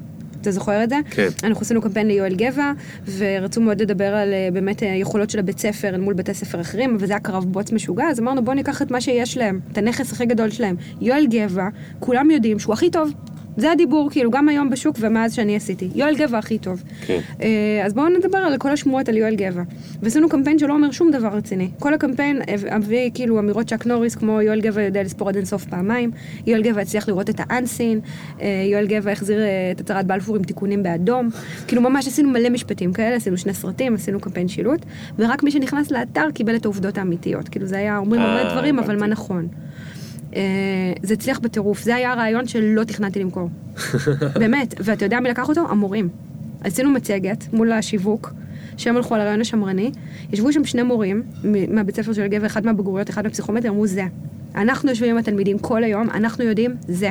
זה פצצה של דבר, לכו גדול, על זה. גדול. ועשינו את זה, הוא היה מאויר, זה היה קמפיין מצחיק, הוא זה, אז uh, לפעמים יש אחד כזה. ולפעמים זה לא עובד. Uh, ולפעמים אנחנו גם הולכים על משהו שמרני שלא עובד. יש לי סיפור מתחילת הדרך, ממש ממש ממש תחילת הדרך, עוד מהבית, עושים הפקה לאדלר, אה, ללקוח מאוד גדול, אני לא, לא יודעת אם אני יכולה לומר, אז אל תגידי. אה, אבל לקוח מאוד גדול, אה, שגם ידע שאנחנו עושים את זה, כאילו היינו מולו ב front וזה, והרעיון היה לעשות איזה סימולטור אה, אה, מרוץ מכוניות בתוך ה Google Street View, שמתממשק לפייסבוק. שזה היה נורא מגניב עם החיצים, טק טק טק, אני הולך בפנים כמו פאקמן, אני אוסף דברים, היום זה כבר לא נחשב כזה חדשני, אבל אז לא היה דבר כזה, וזה היה נורא מגניב. תכנתנו את זה, היה מהמם, כל פעם מנחיתים אותך במקום אחר, אני גם אספתי כל מיני אה, נ"צדיקים בעולם שמתחילים ממקום יפה, שתמיד אתה לא תיתקע באיזה שיט, כאילו תמיד אתה מתחיל בלובר או באיזה מקום מגניב. וממש חיפשנו את זה, היה נורא מגניב. יום לפני העלייה, פייסבוק שינו את ה-API, ולא הצלחנו להתממשק עם ה-API של גוגל מפס. ולא הצלחנו לעשות את זה. עכשיו, זה משהו שקורה, אתה בעולם הסטארט-אפים, זה כן, משהו שקורה. כן. אה, והלקוח לא היה מוכן לקבל את זה, אמר, מה זאת אומרת, הם נכשלו. עכשיו, זה קורה, זה fucking קורה, אי אפשר לדעת, זה לא שפייסבוק מתקשרים, אה, אה, מה אמר צוקרברג, אתה מחליף את ה-API, אוקיי, אני אתכונן לזה. זה, זה היה באותו יום, וגם ככה פייסבוק וגוגל לא היו מעולם חברים, אז אה, זה היה צריך להיכנס, כאילו לעשות sign up עם פייסבוק וזה. אה, ביקשנו מהם לנסות לדחות את זה קצת. מקס באותה תקופה אה, עבדנו עם צוות מתכנתים, אה, עדיין לא היה מתכנת משלנו, אז עובד עם מתכנתים במשרד, הוא הגיע כל יום הביתה, ב-6 בבוקר, ישן שעתיים, ב-8 יצא שוב, וואו. ומחלק? לכולם, כן, קפה כזה וזה, עובד כל היום, אני מהבית מגבה אותו. אה, והיו כמה ימים כאלה, ובסוף הצלחנו לפתור את זה, אבל הלקוח כבר לא רצה יותר, הוא אמר זבו.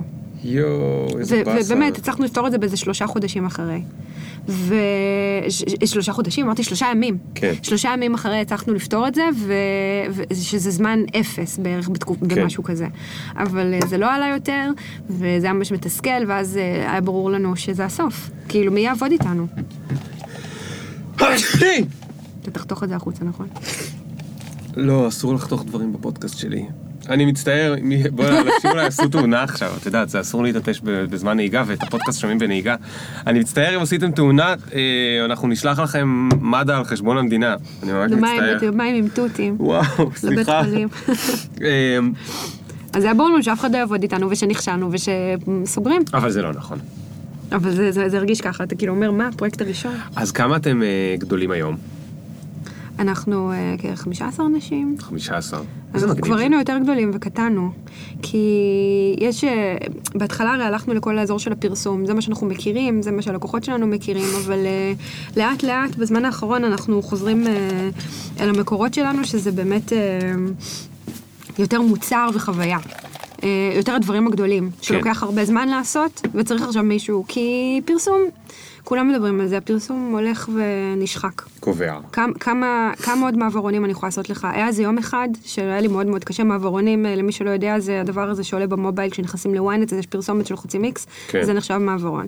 עכשיו, הבאנרים של פעם, בתקופה שרק התחלנו את מקן, אם אתם זוכרים, היו באנרים שהיו מעודדים אותך לעשות דברים, משוך בחבל, כן. לחץ על הכפתור. כן. אה, עוד מהפלאש וזה. כן, לעזאזל, מי רוצה כן. למשוך בחבל? אני בסך הכל רציתי לקרוא כתבה על בר רפאלי, תעזבו אותי. ואף אחד באמת לא עושה את זה. אמ, אז וזה מה, אז הפסיק. מה, אז, אז העתיד של, אז רגע, לדעתך? אה, סליחה, אז- סליחה. אז- וזה הפסיק באיזה שלב, כי, כי, והיום אנחנו צוחקים על זה, באנרים של משוך בחבל, זה נחשב כאילו באמת השיט של השיט. באנר בסוף זה שילוט חוצות. תלחץ עליו אם אתה רוצה, אל תלחץ עליו אם לא, זה שילוט, אין, לא צריך יותר מזה, באמת. זה השילוט של האינטרנט, ומבחינתי גם זה אותו דבר. כשמבקשים דיספליי, באנר ושילוט. הגיוני, אה, גם באותו גודל. ואז פתאום, לפני איזה כמה חודשים, אה, שלחו לנו כלים חדשים, לקוח שלח כלים מגניבים שהוא רוצה שנעשה לו. אה, והיה שם מעברון, משוך בחבל. זה היה מעברון של תלחץ על הזה, תשחק עם הזה. למה שתשחק עם הזה? אתה לחצת על זה כי רצית לקרוא כתבה עכשיו, אתה רצית להגיע לאיזה כן. משהו. זה, ו, וזה היה רגע ממש קשה בשבילי. באתי למקס ואמרתי לו, מקס, אני לא יכולה. אני כאילו החזירו אותי עכשיו עשר שנים אחורה. וזה כל הזמן חוזר אחורה. כי כולם מחפשים פתרונות קסם, וכולם יודעים שהקסם הוא לא נמצא ב display, לכולם יש pop-up blockers, וכולם כל הזמן אומרים בואו נייצר תוכן שהוא מגניב, או מוצר שהוא מגניב. כאילו כש, כשעשיתי 99 או את קיטה, אנשים היו משתמשים בפרסומת שלי כל יום כמה שעות. אנחנו יודעים לעשות את זה, אנחנו יכולים לעשות את זה, אבל זה נורא מלחיץ, לקוח הרבה פעמים רגיל, או שהמשרד שלו אומר לו, עזוב אותך, למה להשקיע? בוא נעשה לך פרסומת יפה בטלוויזיה, בחצי מיליון שקל, כן. ותשקיע עוד כמה מיליונים, כולם יראו אותך, ברור שכולם יראו אותך, אתה השקעת עכשיו עשרה מיליון שקל במדיה, תן לי רבע מזה, ותראה מה אני עושה לך עכשיו לשנתיים, לשלוש שנים שמחזיק לך באוויר. אנשים ייכנסו לפרסומת שלך ועוד ימליצו עליה לחברים, כי זה פרסומת. אז זה הדברים שאני חושבת שצריך לעשות. תראה את נטפליקס, זה הכל מוצר. כן. נטפליקס שינו את כל תפיסת הטלוויזיה באמצעות מוצר. היום כל פרק, הרי כולם מדברים על זה בתעשיית הטלוויזיה, שכל פרק צריך להיות זבבום ואירוע טלוויזיוני, כי אין, אין הצדקה יותר לא לראות בצפייה נדחית. אז כל פרק של משחקי הכס הוא ספוילר, כי אסור לך להרשות לעצמך. כן. זה נטפליקס אשמים בזה. הם שינו הכל. למה? כי יש להם מוצר שהביא איזו תפיסה חדשנית שנשענת על מחשבה של איך הלקוח שלי מתנהג, מה הוא אוהב. וזה מה שאני רוצה לעשות. זה הלקוחות מגניב. שאנחנו אוהבים. הנה עניתי לך על השאלה מההתחלה, נכון? זה מה נכון, שצריך. נכון, לא, תשמעי, בסוף אה, ענית לי עם passion, אז אני... אני מתה על זה. איזה כיף. ואני רוצה אה, לעשות quest. איזה quest. אני רוצה ליצור quest אה, כמו שהיינו קטנים? כן, אה, זה חוזר. אני בדיוק סיימתי את, את המשחק הטוב בהיסטוריה, Witcher 3. שזה אומנם משחק פעולה, וכן, אני עורפת ראשים, חותכת אנשים לחצי בשמחה, אבל, אבל יש שם סיפור. וואו, וואו, איזה יואו, את סיפור. יודעת שאני כל כך לא בתוך הזה, אין לי מושג על מה את מדברת. אני, אני צריכה להסביר לך. כן. אני חושבת שההידרדרות, אני, אני גיימרית אה, אנונימית אה, מילדות, וכל פעם אני נכנסת לאיזה משהו, משחקי אסטרטגיה, והעליתי רוזן מייטל מג'יק, והיו לי תקופות עם סימס, והיו לי תקופות עם ציוויליזציה, וכל פעם אני נכנסת לזה עכשיו, אני, אני גם לא הולכת לישון. זהו, בדיוק, זה הבעיה. ש- 36 שעות רצוף, אני פשוט יכולה לעשות את זה, אה, שזה מאוד בעיה, ואז אמרתי אני מפסיקה, אני בגמילה, די. ואז מקס הביא אקסבוקס הביתה. נו באמת. היה לנו... ככה אה, תומכים בגמילה? ל- לקוח אחד נשאר עוד פרס, הוא אמר יאללה אני אפצה אתכם, קחו. אני כזה לא, אל תעשה לי את זה, הוא אמר לא, תורידי משחק, לא, מקס אסור לי, תורידי משחק, זה כאילו אומר לי תסניפי קוק, תסניפי קוק, כזה. וגם- וגם לא בבית. לא, אסור לי, אסור לי, אסור לי, אוקיי, אני אוריד סקיירים. זהו, זה היה הסוף, זו הייתה ההתחלה של הסוף ביום הזה. מאז גילית שיש לך שני ילדים ואת לא יודעת הם כבר בגיל הבר מצווה תכף. אני לא בטוחה שאני אעשה, כי אני נורא אוהבת לשחק והם בטח יפריעו לי מאוד. גם יש לנו ריבים גדולים על זה. אה, אני מתעדת אותם באינסטגרם, את הריבים שלנו, כי הוא רוצה לשחק עכשיו ב Assassin's Creed, כאילו, ומה אתה מתערב לי? אני כאילו באקסבוקס. אה, יש לך ריבים עם מקס על מי ישחק. כן. יפה. אני חושב שניצחתם את החיים. כאילו ברגע זה הכרזתי על זה שאתם המנצחים. זה כיף, זה כיף. אז אם יש מישהו, לקוח או לא לקוח, או מישהו שרוצה שנעשה לו משחק, אז קח אותי, אני אעשה לך את המשחק הכי מדהים בעולם. או קחי. אותי, קחי אותי בעיקר. קחי אותי, קחי אותי שרון.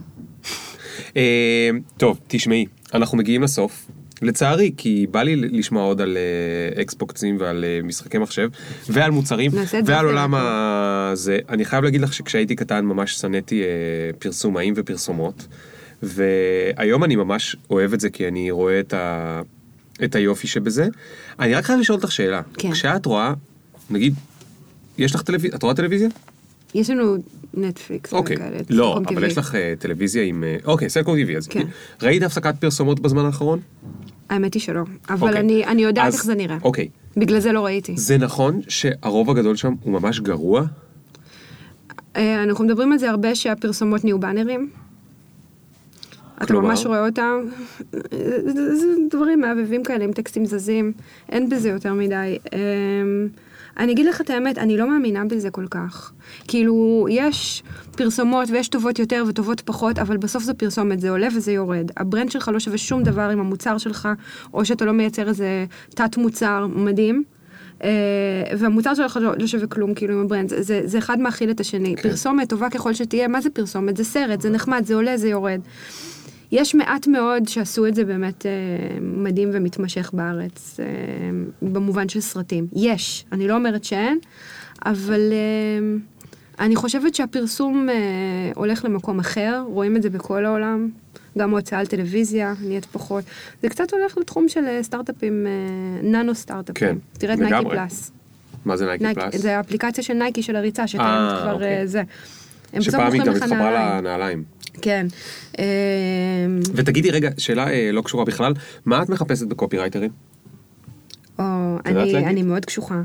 אה, יש לי קופי טסט אה, באמת אימתני, שאני יודעת ש-80% לא יחזירו אותו.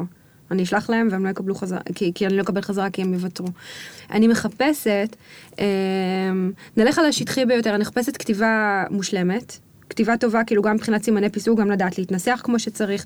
בסוף אני לא הולכת לעשות עליך הגהה, ואם אנחנו אה, עושים micro-copy, שזה משהו שאנחנו עושים היום, אני עושה micro-copy עכשיו לכל האתר.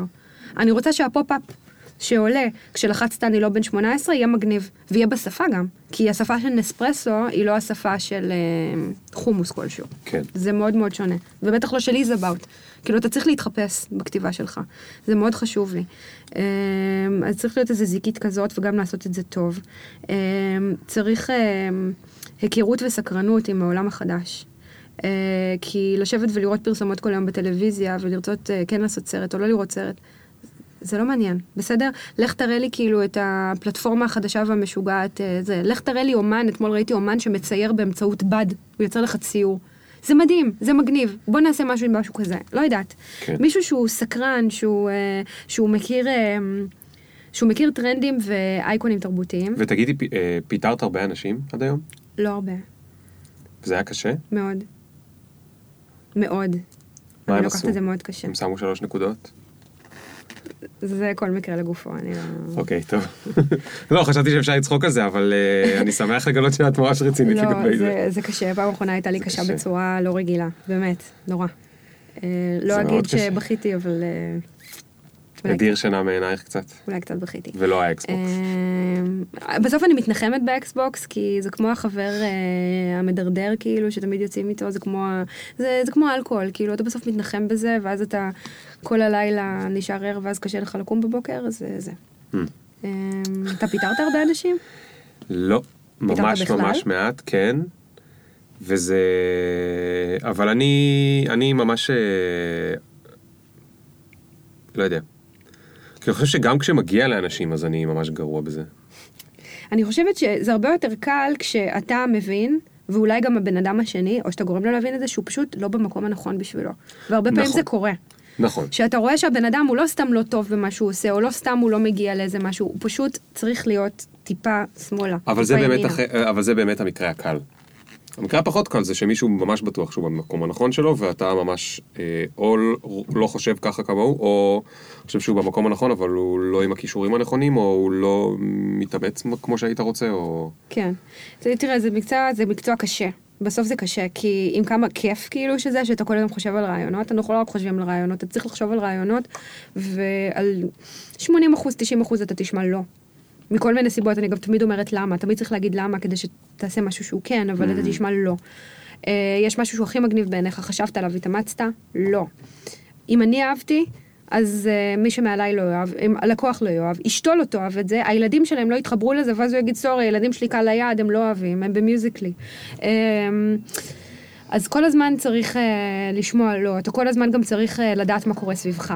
אז מה, אז מגדלים אור קשוח?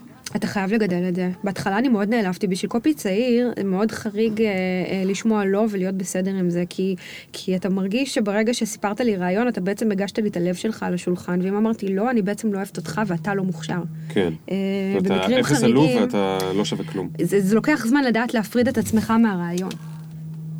אמ, ואז אתה מבין שזה רק הרעיון, והאמת היא שיהיו עוד מיליון. כאילו באמת, יש רעיונות כמו, זה מקס אומר הרבה פעמים שרעיון זה כמו אה, קקי, לכל אחד יש לפעמים כמה פעמים ביום. הרעיון הוא, הרעיון הוא להביא את הרעיון הנכון והחכם והמתאים ללקוח, ואז לדעת לפתח אותו. כן. שזה משהו שלא הרבה יודעים גם לעשות. אז אני רוצה את כל הדברים האלה, ואני גם רוצה, יש את מבחן ארוחת הצהריים. שזה משהו ש... שאני... זה. טם טם טם, עכשיו האם אני יהיה סקרן. כיף לי לשבת לאכול צהריים עם הבן אדם הזה? יואו. כי יום אחד בא מישהו שהוא היה סבבה וזה, אבל אה, לא, לא הייתה כימיה, לא לי, ואני יודעת שגם לשאר לא יהיו. יש לנו vibe מאוד מאוד מסוים. וצריך אה, להסתדר שם. האם כיף לאכול צהריים ביחד? מבחן ארוחת הצהריים. זה אחלה שאלה. טוב, אז אני אסיים ואני אשאל אותך את אה, השאלה הזהה. את מוכנה? אני לא יודעת מה השאלה הזו, אני לא שמעתי. טוב מאוד, אני שמחתי על זה מאוד. אז uh, השאלה הזהה הולכת ככה. Um, את טסה במטוס, נגיד מניו יורק לישראל, ויש נחיתת חירום, המטוס התקלקל, נפלה לו נגיד כנף, אוי.